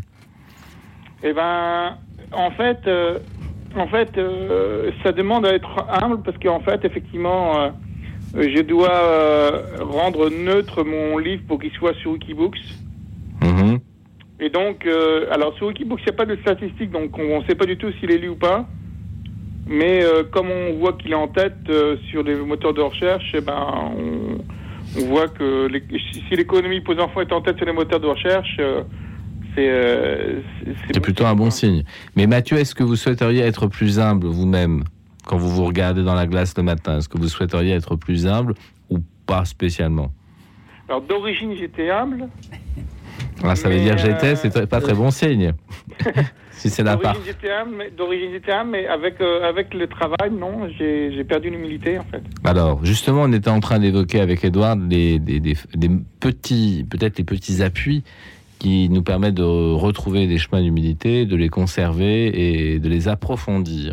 Avant de redonner la parole à Edouard, est-ce que Mathieu, vous avez une question à poser à nos invités? Ou à Guillaume? Moi j'ai une remarque parce que en fait, euh, Euh, l'intelligence émotionnelle, ça n'existe pas, parce qu'en fait, être émotif, c'est ne pas comprendre, et l'intelligence consiste à comprendre.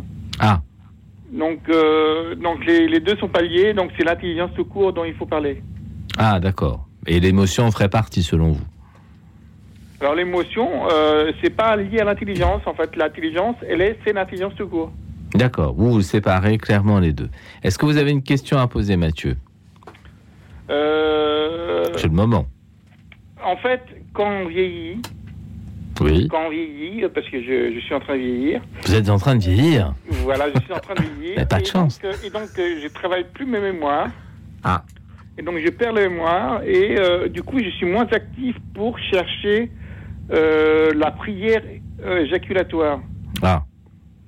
Donc, en fait, euh, c'est une autre façon de faire qui, qui permet de, de, de, de, de prier. C'est prier avant que après que ça soit arrivé quoi en fait. Parce qu'en fait euh, j'arrive pas à réagir quand à un moment donné euh, où, Oui. où, où les, les- avant j'arrivais à réagir je, je, je suivais mon intuition. Oui. alors des fois j'ai des idées qui viennent mais euh, quand j'ai pas d'idées qui viennent euh, c'est que c'est une nouvelle situation et donc je travaille je, je, je- je résous le problème après mais pas pendant pas pendant D'accord. Bon, bah merci Mathieu, merci Mathieu de, de votre appel. Et on va pouvoir euh, réagir sur la difficulté de prier spontanément. Euh, Guillaume, est-ce que ça vous dit quelque chose, le fait Alors- de, de- de bloquer un peu? On en Oui, voudrait prier, mais on ne euh, sait pas quoi dire, on ne sait pas quoi faire.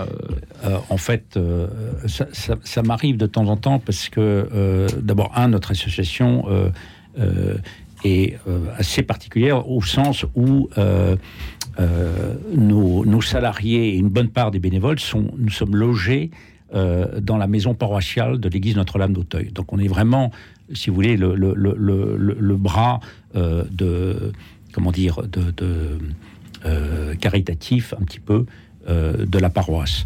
Et donc, j'entends les cloches sonner tout le temps. et il m'arrive de m'isoler dehors souvent parce que c'est très difficile à l'intérieur. On n'a pas beaucoup d'espace et euh, même de rentrer dans l'église et de, de- voilà de, ça, ça- ça- ça m'arrive évidemment euh, mais c'est pas effectivement euh, la difficulté de faire ça effectivement de manière euh, régulière et c'est pas du tout malheureusement mon cas voilà Mais c'est vrai que c'est un lieu quand même assez propice à la Oui, prière, hein, tout- quand même. Tout à fait, mais non, mais bien sûr. Et notre association, si vous voulez, a le, le- le- le curé de la paroisse est membre de notre conseil d'administration. Donc, si vous voulez, on est euh, Dans un très bain, proche, oui, très ça. proche de la prière et de Dieu. Mais en même temps, en même temps, notre activité de service aux autres, eh bien, en fait, elle est, elle est tournée vers des gens extrêmement pauvres qui sont souvent très loin euh, de Dieu ou qui n'ont aucune croyance. Mais notre service, c'est de s'occuper de ces pauvres-là, quoi.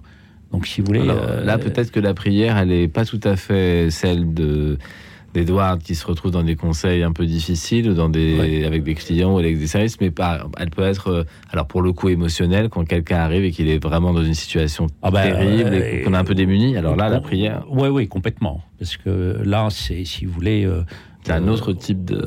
Exactement. C'est, effectivement euh, invoquer le Seigneur pour nous aider dans notre euh, euh, travail euh, quotidien.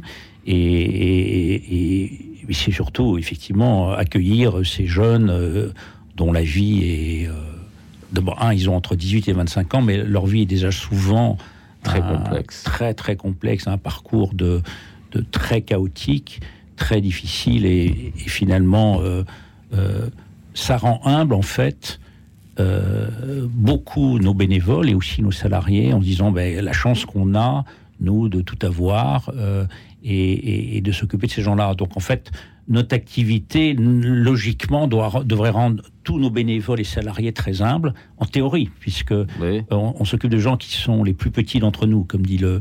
euh, l'ancien curé de notre paroisse qui est parti, mais il disait, euh, voilà, le, le- le but c'est de vous occuper des plus petits d'entre nous, comme disait le, euh, Jésus. Et, et ben bon, euh, en théorie, ça, on devrait tous être hyper humbles. On l'est euh, certainement pas, mais euh, ce- cette activité nous pousse à l'être. C'est un Donc, cheminement Voilà. qui vous amène à plus d'humilité Euh, face est- à des est- gens qui souffrent. on n'est pas comme une association de, de, euh, dans le domaine du sport ou dans le domaine de l'art ou de la culture. On est quand même une association vraiment dans le dur de la réalité sociale. Donc, euh, Forcément, par, notre activité, on devrait être poussé vers l'humilité. Voilà. Mais, mais vous voyez, là, on est au, cœur Ouais. du sujet de l'humilité. Oui. Parce que, bon, il, s- il- il s'avère là, je vais, pour, une fois, je- pour un moment, je vais quitter le domaine de l'entreprise pour aller dans le domaine de l'association. Parce que je suis bénévole aux, euh, aux équipes Saint-Vincent de Paul. Et je vais, vous, je vais vous donner une situation où, où- où je me suis retrouvé à, à nouveau en situation d'humilité alors que je suis patron d'entreprise. Donc, il s'agissait d'accueillir une personne qui recherchait un emploi. Hmm. Vous savez, dans, dans ces moments-là, et j'ai- fait venir une seconde personne que qu'on parce qu'on a lancé un café solidaire Oui. et, et- et cette personne venait régulièrement à notre café solidaire et donc je l'ai invité à se joindre à la discussion. Eh bien, je peux vous dire, la discussion a eu lieu entre ces deux personnes, c'est-à-dire que c'était l'un des plus pauvres qui discutait avec l'autre plus pauvre pour lui expliquer comment euh, qu'est-ce qu'il fallait faire pour retrouver l'emploi euh, euh, Vous voyez que- quelles étaient les, les- les attitudes à avoir Parce qu'il faut en général repartir de vraiment de zéro. Vous, vous devez connaître euh, bien Ouais. cela.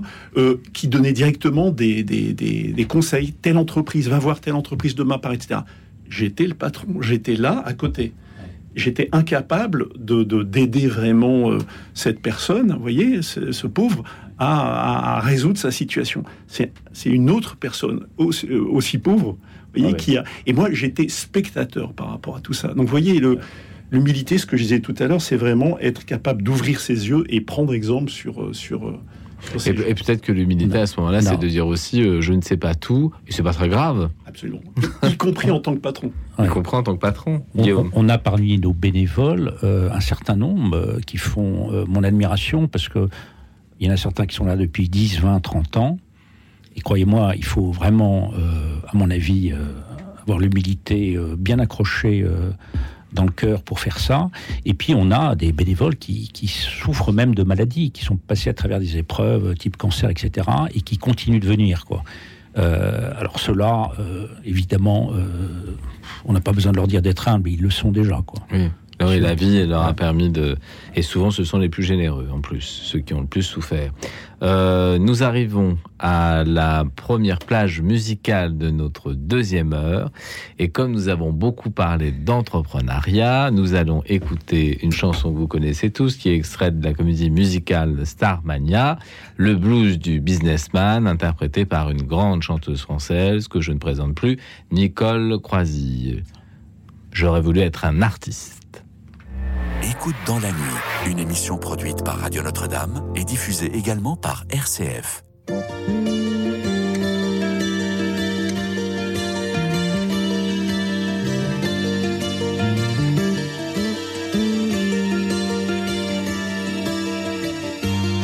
T'as du succès dans tes affaires, t'as du succès dans tes amours, tu changes souvent de secrétaire. T'as ton bureau en haut d'une tour, tu vois la ville à l'envers, d'où tu contrôles ton univers. Tu passes la moitié de ta vie en l'air entre New York et Singapour. Tu voyages toujours en première.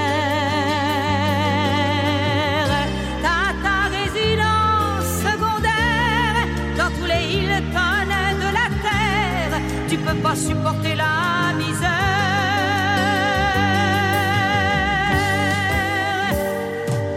T'es pas heureux, mais t'en as l'air. T'as perdu le sens de l'humour depuis que t'as le sens des affaires. T'as réussi et t'en es fier au fond. Tu n'as qu'un seul regret. Tu fais pas ce que t'aurais voulu faire.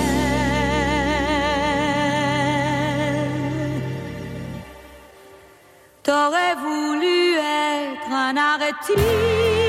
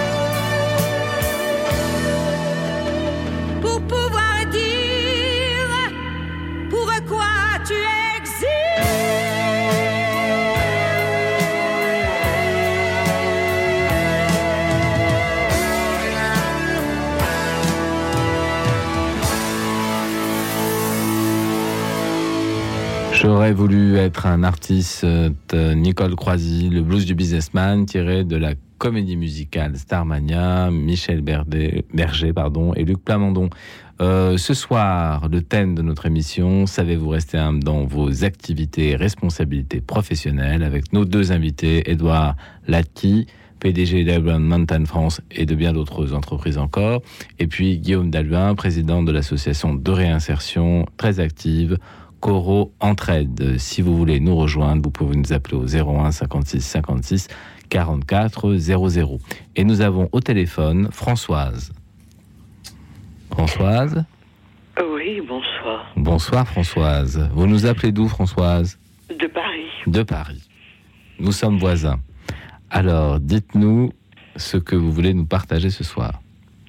Bah moi, je parlerai pas de d'activité professionnelle, mais d'une fonction supérieure. Je voudrais parler des carmélites de Compiègne et pendant la Révolution et de Sainte-Thérèse d'Avila. Alors, sous le regard de l'humilité, puisque le thème de l'émission, c'est l'humilité dans l'exercice de sa profession. On peut considérer que les religieux sont aussi engagés dans un, une profession particulière, ultime, très grande, une vocation. Oui, alors vue humilité, oui. J'ai vu l'opéra Les dialogues des carmélites. Oui. Et la jeune novice demande à sa supérieure, elle pense qu'elle n'aura pas la force de supporter la vie monacale. Elle lui demande ce qu'il faut faire et la supérieure euh, lui répond, l'important c'est la règle, nous ne sommes pas des conservatoires de vertu. Alors, euh, bon, bah, a porté ses fruits. Elle a fui, elle a fui le couvent. Elle a été abandonnée par son frère, par son père. Elle a fui le couvent. Et puis, quand ses consoeurs vont être, euh, euh vont être euh, emmenées en charrette à la guillotine. Pendant la Révolution, oui. Pendant la Révolution, elle va se joindre à elle, elle va se laisser bah, conduire au martyr par humilité, par humilité, par respect de ses camarades. Qu'est-ce que ça vous inspire, Françoise, ce respect de la règle? Qu'est-ce que ça vous inspire? Pourquoi ça vous touche? Ah bah, ça me touche parce que ça, ça demande un grand courage, ça, ça, demande une grande force de caractère, ça demande beaucoup de foi, beaucoup de foi. Et voilà. D'accord. Et je voulais parler aussi de Sainte Thérèse d'Avila, oui. qui était carmélite aussi. Je crois qu'elle était carmélite, Sainte Thérèse. Il me semble, la grande Thérèse, oui. Et dans, dans le couvent où elle était, en Espagne, euh, elle était jolie. Et bien sûr, euh, euh, les, les jeunes et faibles venaient lui faire des, des, des sérénades derrière les. Oui. on est en Espagne, hein, c'est normal. Euh, oui, ah bon. oui, on joue de la guitare, oui. derrière les murs du couvent, et ça provoquait la, la jalousie de ses consoeurs. Et il y avait des, il y avait des, des médisances, bien évidemment. Et euh, la supérieure euh, leur avait répondu quand elles étaient au, au, au prétoire, en réunion, leur avait répondu sortez c'est ça, si vous n'avez que des bassets, ça y est porté. Oui.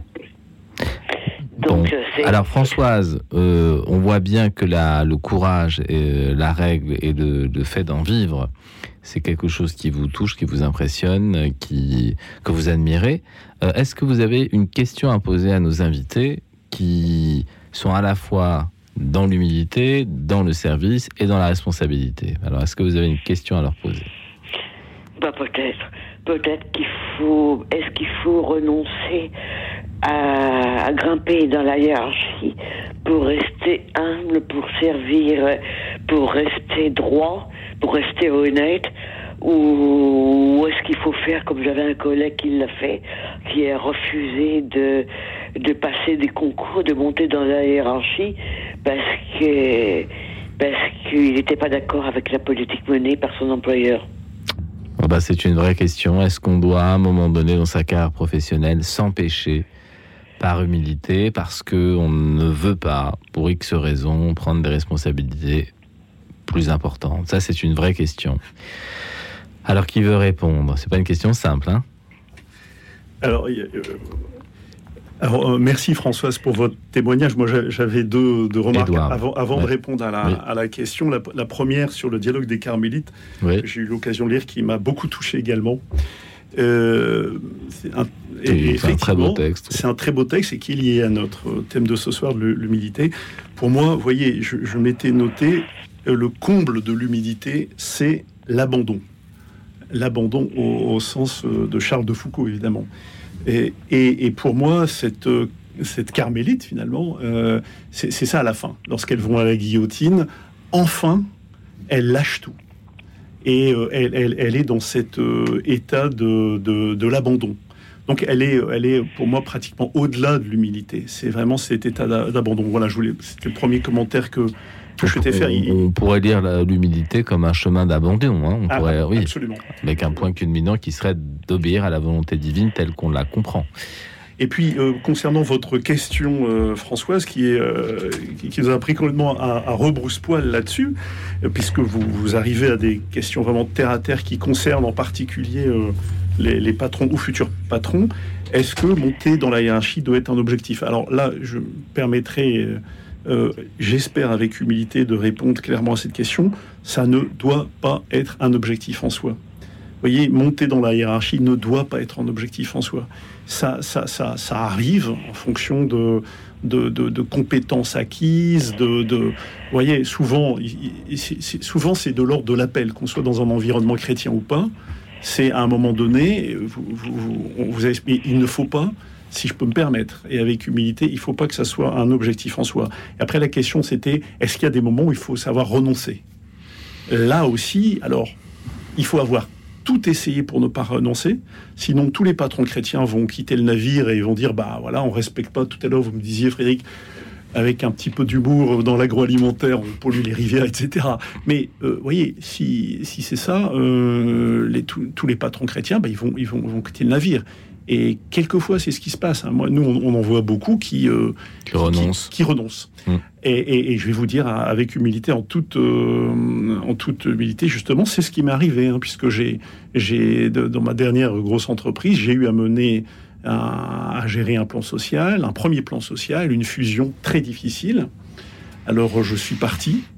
Bon, je ne vais, pas m'étaler hum. là-dessus. Et puis, en fait, on m'a rappelé, ce qui n'est pas très fréquent, on m'a rappelé pour euh, parce que ça s'était mal passé à premier départ, je suis revenu. Et à un moment donné, on m'a redemandé de faire un plan social, alors que moi j'avais relancé, si vous voulez, toute la dynamique des équipes dans l'entreprise. C'était euh, là, là, honnêtement, c'était euh, c'était totalement en, contradiction, en désaccord. Donc oui, il y a des moments il faut savoir, euh, mais ça doit être l'exception. Il y a des moments, il faut savoir. Donc j'ai quitté pour la deuxième fois cette entreprise. C'est peut-être pas renoncer à certains moments, c'est avoir le courage de dire non devant une situation. Hein, c'est peut-être pas tout à fait la même chose. Merci beaucoup Françoise pour votre question et merci euh, d'avoir pu nous, nous, inspirer euh, quelques réponses. On a Constant au téléphone. Constant. Oui, Frédéric. Bonsoir, Constant. Bonsoir, oui. Bonsoir, je crois que c'est euh, Guillaume et. Edouard euh, et Guillaume. Edouard, ouais. Edouard. Euh, ouais, Edouard. Et, Guillaume, oui. Voilà. Ouais. Ben, moi, je, je dis, ben, oui, déjà, ce qu'ils font, s'occuper des gens, d'être plus démunis. J'aime mieux ce terme-là que pauvre, d'ailleurs. Et ben, j'apprécie ce qu'ils font, mais je suis dans le regret de leur dire que euh, à, mon, à mon avis, moi, euh, l'humilité, le thème ce soir, euh, avec l'homme, ça, ça, fait deux. Hein. deux natures Oui. L'humilité et l'homme, ça marche pas bien ensemble, c'est ça. Oui, mais c'est pour ça qu'on donne des clés, parce qu'on essaie d'avancer là-dessus. Alors pourquoi ça marche pas ensemble? Mais Parce que pour moi, alors, être humble, pour moi, euh, déjà, on dit que ça signifie se rabaisser volontairement. Et pour moi, un homme euh, qui se rabaisse volontairement, il faut, il faut, il faut déjà qu'il soit, il sache qu'en face de lui, il a quelqu'un qui lui est euh, son égal, par exemple, égal à lui, mhm. ou supérieur à lui d'ailleurs, mmh. pour qu'il se rabaisse.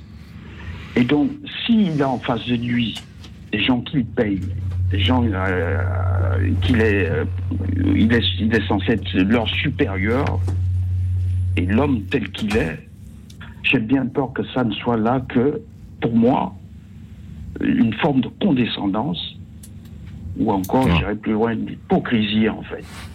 D'accord, ça c'est un risque. Euh, est-ce que, est que Constant, vous avez une question à poser à, Guillaume ou à Edouard sur, euh, sur l'humilité, même si c'est effectivement quelque chose qui vous paraît difficile pour l'homme euh, à vivre, tout simplement Est-ce que vous avez une question à poser une question, euh, un questionnement, oui. Moi, je leur dirais, euh, je, demanderais à Guillaume et Edouard, euh, qu'est-ce qu'ils pensent Ils penseraient de quoi si un jour on faisait un grand vote, par exemple, un vote qui voudrait que les gens se prononcent pour quel genre de société, dans quel genre de société on voudrait vivre En fait, une société, c'est-à-dire où les gens choisissent euh, comme avant, euh, c'est-à-dire euh, Dieu au-dessus de tout, et une autre société où ben, ben, c'est l'argent roi,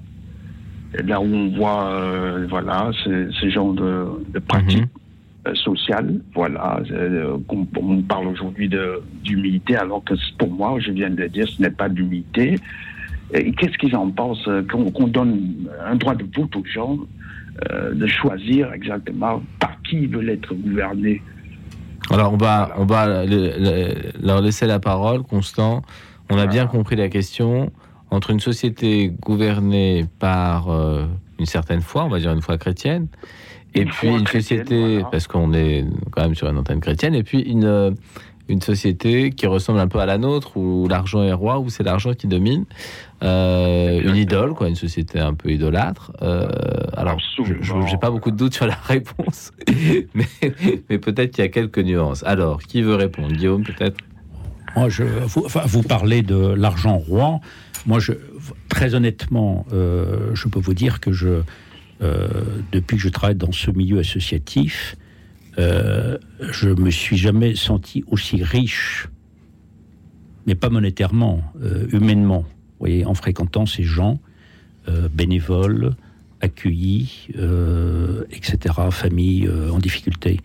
et, donc, si vous voulez, votre question, euh, je, suis d'accord, c'est que la réponse, à mon avis, si on, demande aux gens, ça sera ils prendront tous le, deuxième choix. Ils vont pas prendre que Dieu gouverne, euh, que Dieu gouverne tout et qu'on soit tous euh, en, dessous de lui, parce que ça, sera malheureusement pas possible. Donc, je pense que, comment dire, il faut. Je, suis pas sûr qu'il faille trancher entre ces deux choix. par contre, je suis sûr que la vraie richesse, elle est euh, chez les hommes entre eux, quoi. Euh, ça, c'est sûr. Et, c'est ce que, quelque part, Dieu veut, quoi. Voilà. Euh, il n'est pas contre le profit et l'argent, mais pour Dieu, la vraie richesse, c'est nous, quoi. Mm. Voilà. Après, après à nous, de manière intelligente, de, de répartir au mieux les, richesses matérielles. Quoi. Mais enfin, voilà, voilà ce que je voulais dire. Alors, euh, tout d'abord, Constant, merci de nous. vous savez, tout à l'heure, je disais, il faut s'entourer de personnes qui, vous, qui vont vous titiller comme ça.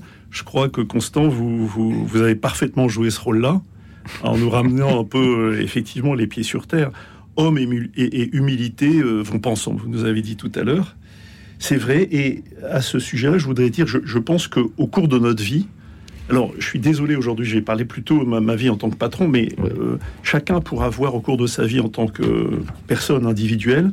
On a justement, le Seigneur nous met des, occasions qui vont nous permettre de nous convertir à, l'humilité, de nous ramener euh, sans hypocrisie, comme vous disiez tout à l'heure, sans hypocrisie, au, même niveau que notre frère. Parce qu'en fait, on est au même niveau. vous avez raison, il n'y a pas de notion de, voilà. Alors, euh, dans, le domaine, dans le domaine, euh, je suis un peu désolé. Je, je prends un exemple parce que je, je, j'interviens plutôt en tant que patron, mais dans le domaine, je dirais professionnel, c'est le cas. Par exemple, moi, ça m'est arrivé lorsque j'ai changé de fonction. Vous savez, j'ai travaillé pendant mes, les dix premières années de ma carrière, c'était au niveau commercial, et un jour, j'ai eu l'opportunité de travailler dans une autre fonction qui était le marketing. Alors pour Ah oui. quelqu'un qui connaît pas ça, il va dire, c'est à peu près une chose. En fait, c'est totalement différent. C'est deux fonctions totalement différentes. Et ben, je peux vous dire, j'ai été accueilli. euh, comme euh, comme on dit une, une qui euh, une- un éléphant, éléphant. dans un voilà dans un Ou dans un, ok, ou dans un magasin de porcelaine. dans un magasin de porcelaine. Et, et- et il a fallu justement faire preuve d'humilité pour, euh, pour, pour à, à nouveau euh, s'adapter, se développer, etc. Donc, euh, à mon avis, tout au long de notre vie, enfin, ça a dû vous arriver constant, et je pense à, à nous, à nous autour de, de- de la table ici, énormément d'occasions qui nous font remettre les pieds sur terre et nous remettre dans une situation de- d'humilité. Parce que vous avez raison, homme et humilité sont, Deux choses qui vont pas forcément ensemble. Merci Constant de votre appel, merci beaucoup. Et nous avons maintenant Jean-Claude au téléphone. Oui, euh, Jean-Claude. bonsoir. euh, euh, et bonsoir bien sûr à vos invités Bonsoir. et à tous les auditeurs et, au- et auditrices euh, de Radio Notre-Dame. Euh, moi, euh, je voulais simplement dire qu'en parlant d'humilité, je pense tout de suite à Jésus. Oui. Parce que Jésus, il est venu non pas dans la gloire d'un nouveau David ou d'un nouveau Salomon, Oui. mais il est venu pauvre, parmi les plus pauvres, pour mieux comprendre le cœur des hommes.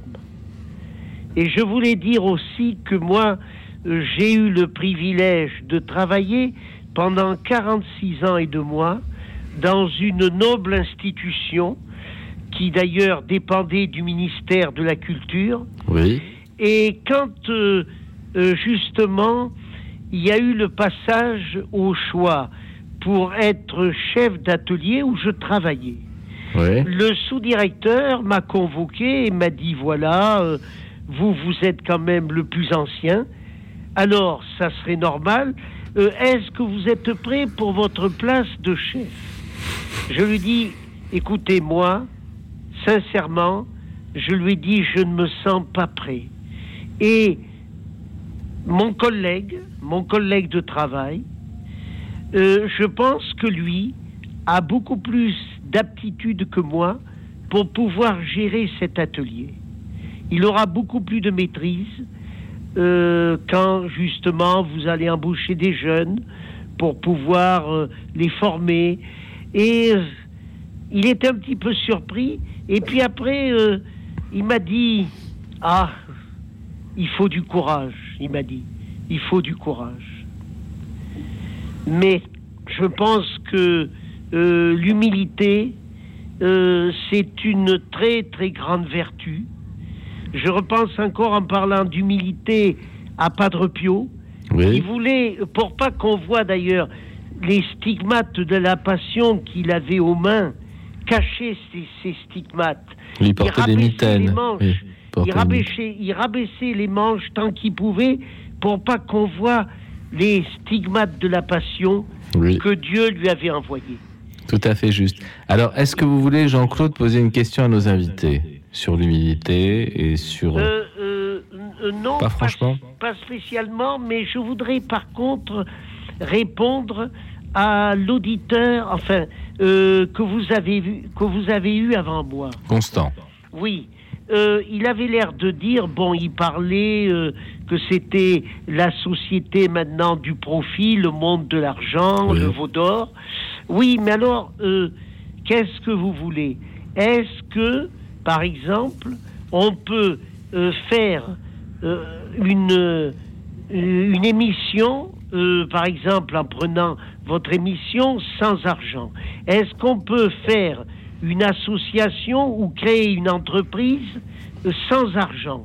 Est-ce que on peut vivre sans argent? Voilà, c'est ça aussi. Je pense qu'il faut faire la part des choses. Oui. Com- Ben oui. il y a des réalités, disons. Ben, et qu'est-ce que vous voulez Euh, Mais pour tout, je veux dire que pour vivre quand même, on, on a besoin, on a besoin d'argent. Euh, si vous allez chez un commerçant, euh, le commerçant ne va pas vous faire crédit ou vous, vous- Il peut, mais ça va pas durer longtemps. Voilà, je veux dire que il faut, mais pour tout, on a quand même besoin d'argent, surtout euh, dans les entreprises. Euh, dans une usine euh, a, besoin d'argent pour investir, etc. On, a quand même besoin d'argent. C'est vrai. Donc, je voulais lui dire que bon, peut-être que c'est vrai. Il y a, y a du vrai peut-être dans ce qu'il dit c'est exact, mais... On a besoin d'argent, mais il ne faut pas faire de l'argent son Dieu, en quelque voilà, sorte. c'est ça.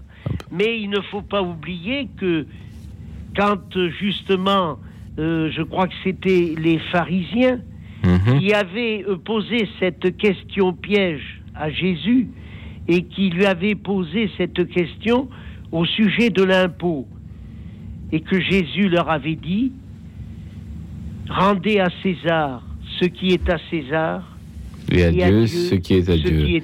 Merci beaucoup Jean-Claude pour votre appel et votre intervention que nous allons reprendre après la plage musicale qui sera la dernière de notre émission.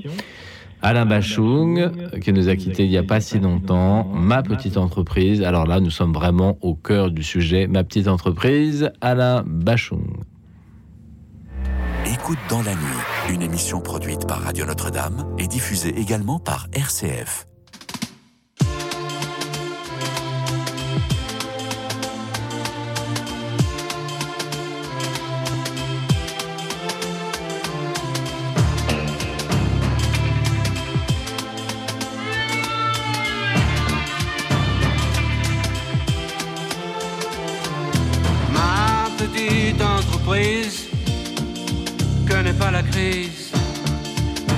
Et l'exil des trésors satinés,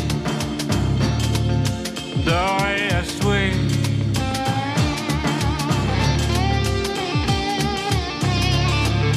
J'ordonne une expertise, mais la vérité m'épuise.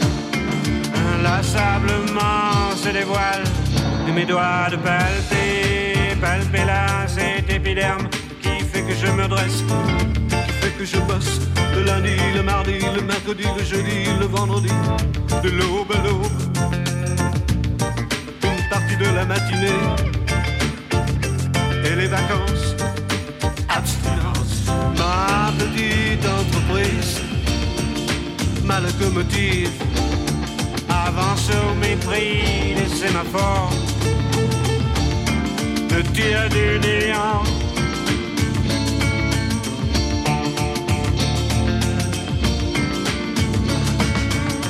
Qu'importe l'amour, importe. Qu'importe l'amour s'exporte. Qu'importe le porte-à-porte en Crimée, au sud de la Birmanie, les lobbies en Libye, au Laos. Là j'écoule à mes oreilles ma petite entreprise. Connaît pas la crise, s'expose firmament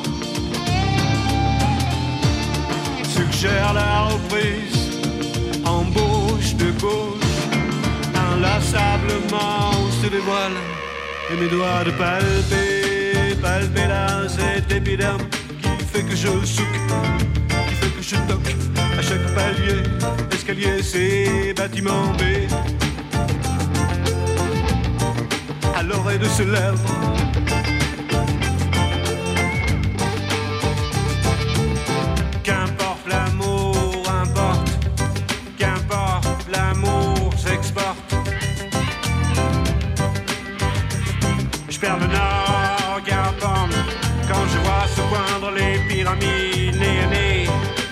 ce lèvre à mes oreilles ma petite entreprise. Connaît pas la crise? Épanouie et exhibe des trésors satinés dorés à souhait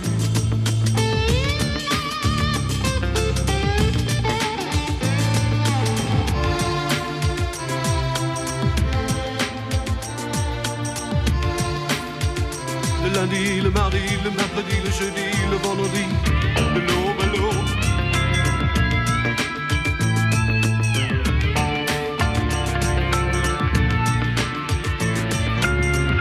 Le lundi, le mardi, le mercredi, le jeudi, le vendredi, below, below.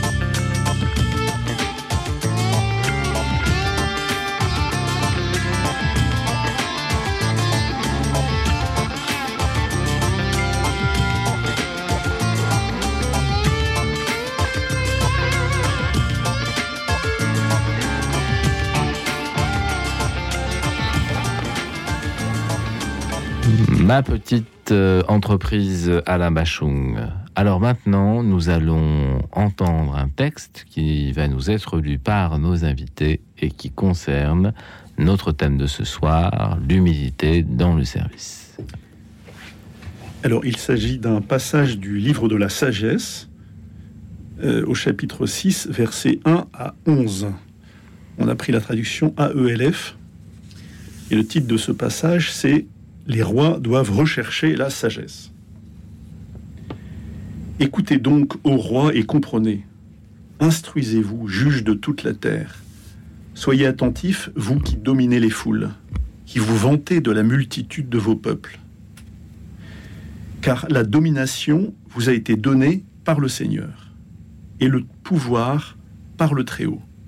Lui qui examinera votre conduite et scrutera vos intentions. En effet, vous êtes les ministres de sa royauté. Si donc vous n'avez pas rendu la justice avec droiture, ni observé la loi, ni vécu selon les intentions de Dieu, il fondra sur vous, terrifiant et rapide. Car un jugement implacable s'exerce sur les grands, aux petits, par pitié on pardonne, mais les puissants seront jugés avec puissance.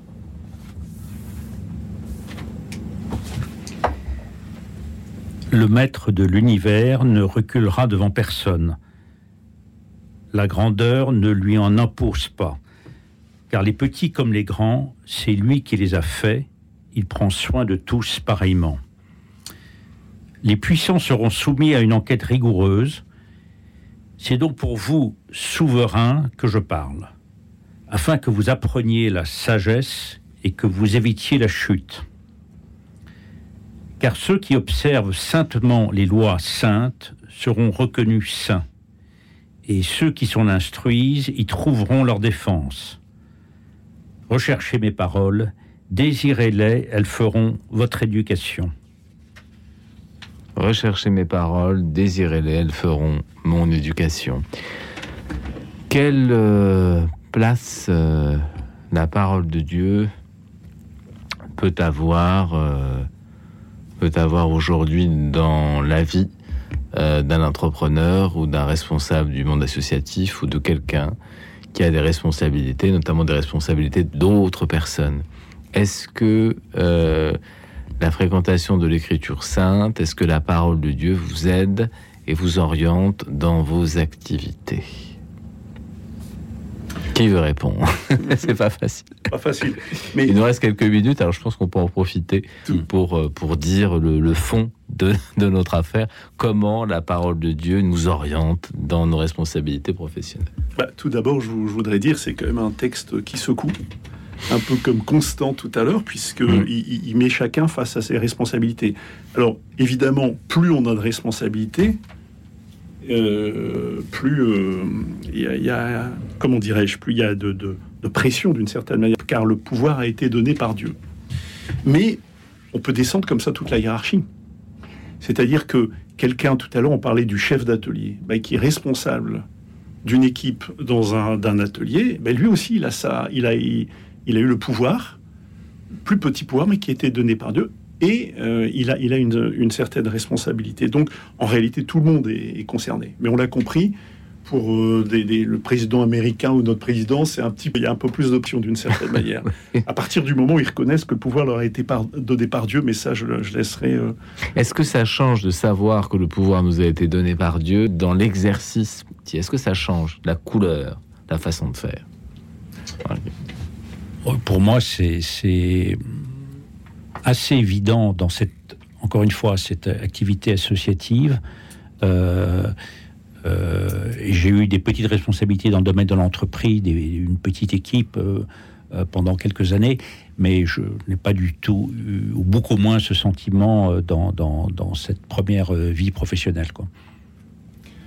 Alors, honnêtement, c'est une très bonne question, Frédéric. Merci beaucoup. et ça change tout. Ça change tout. Ça change tout parce que, si vous voulez, si vous, considérez que le, pouvoir, votre petit pouvoir, parce qu'on n'a toujours que des petits pouvoirs, vous ont été donnés par Dieu, eh bien, il vous, bah, comme c'est dit d'ailleurs dans ce livre de la sagesse, il, vous en demandera des comptes. Donc ça nécessite de... Alors euh, d'ailleurs, c'est quoi des comptes? Euh, par rapport aux, discussions qu'on a eu beaucoup et qui reviennent souvent d'ailleurs à ce Radio Notre-Dame sur l'argent, je ne pense pas que c'est sur le, le, profil et les indicateurs habituels qu'on sera, qu'on sera, qu'on sera jugé. Non, c'est sur, c'est indiqué ici, c'est la loi. Alors d'ailleurs, il y a un commentaire. C'est pas la loi de, Moïse hein, auquel il mm. fait allusion. C'est plutôt la loi qu'il a mis dans notre cœur, c'est-à-dire notre capacité d'aimer. Et il faut pas avoir peur de le dire, d'aimer ses employés, d'aimer ses clients, ses fournisseurs. Donc c'est ça déjà qui, euh, qui attend de nous. Et le reste viendra en, supplément, d'une certaine manière. Donc oui, ça change, ça change tout. Ça, ça change aussi la vision qu'on a de ses employés. Comme je le disais tout à l'heure, on, en aura une vision, on reconnaît l'autre comme une créature de Dieu. C'est-à-dire vous êtes en entretien avec un employé, quelle que soit la nature de l'entretien, vous savez que pour Dieu, c'est la même chose. Il vous a donné un pouvoir, l'autre est employé, mais c'est la même chose. C'est deux êtres exceptionnel, bourré de potentialité. Est-ce que c'est facile de penser que nous sommes tous frères sous le regard de Dieu quand on est dans, une, dans un rapport qui peut être un petit peu tendu, un petit peu difficile, un petit peu contraignant parce que la situation n'est pas facile? Est-ce que le fait de savoir qu'on est en face d'une créature qui est notre frère en humanité, ça aide? Oui, ça, ça, aide. C'est pas facile. C'est un exercice. Euh, euh, un ouvrage qu'on doit, qu'on doit recommencer tous les jours. Tous les jours. Euh, il y a, cela dit, pour répondre à votre question, un cas de figure plus compliqué, c'est lorsque la personne euh, elle-même a, des difficultés qui nous échappent. Par exemple, et on le voit malheureusement de plus en plus aujourd'hui, des, des, employés qui ont des problèmes vraiment psychiques, des, des problèmes d'ordre psychologique, on va dire, et ça, un patron, il faut qu'il sache qu'il a des limites. On n'est pas non plus des psychologues. Donc oui, il y a, des, obstacles qui sont plus difficiles à, passer. Eh bien, c'est sur euh, ces paroles. Guillaume, peut-être rajouter un petit mot Non? Non, je, petit mot. enfin, euh,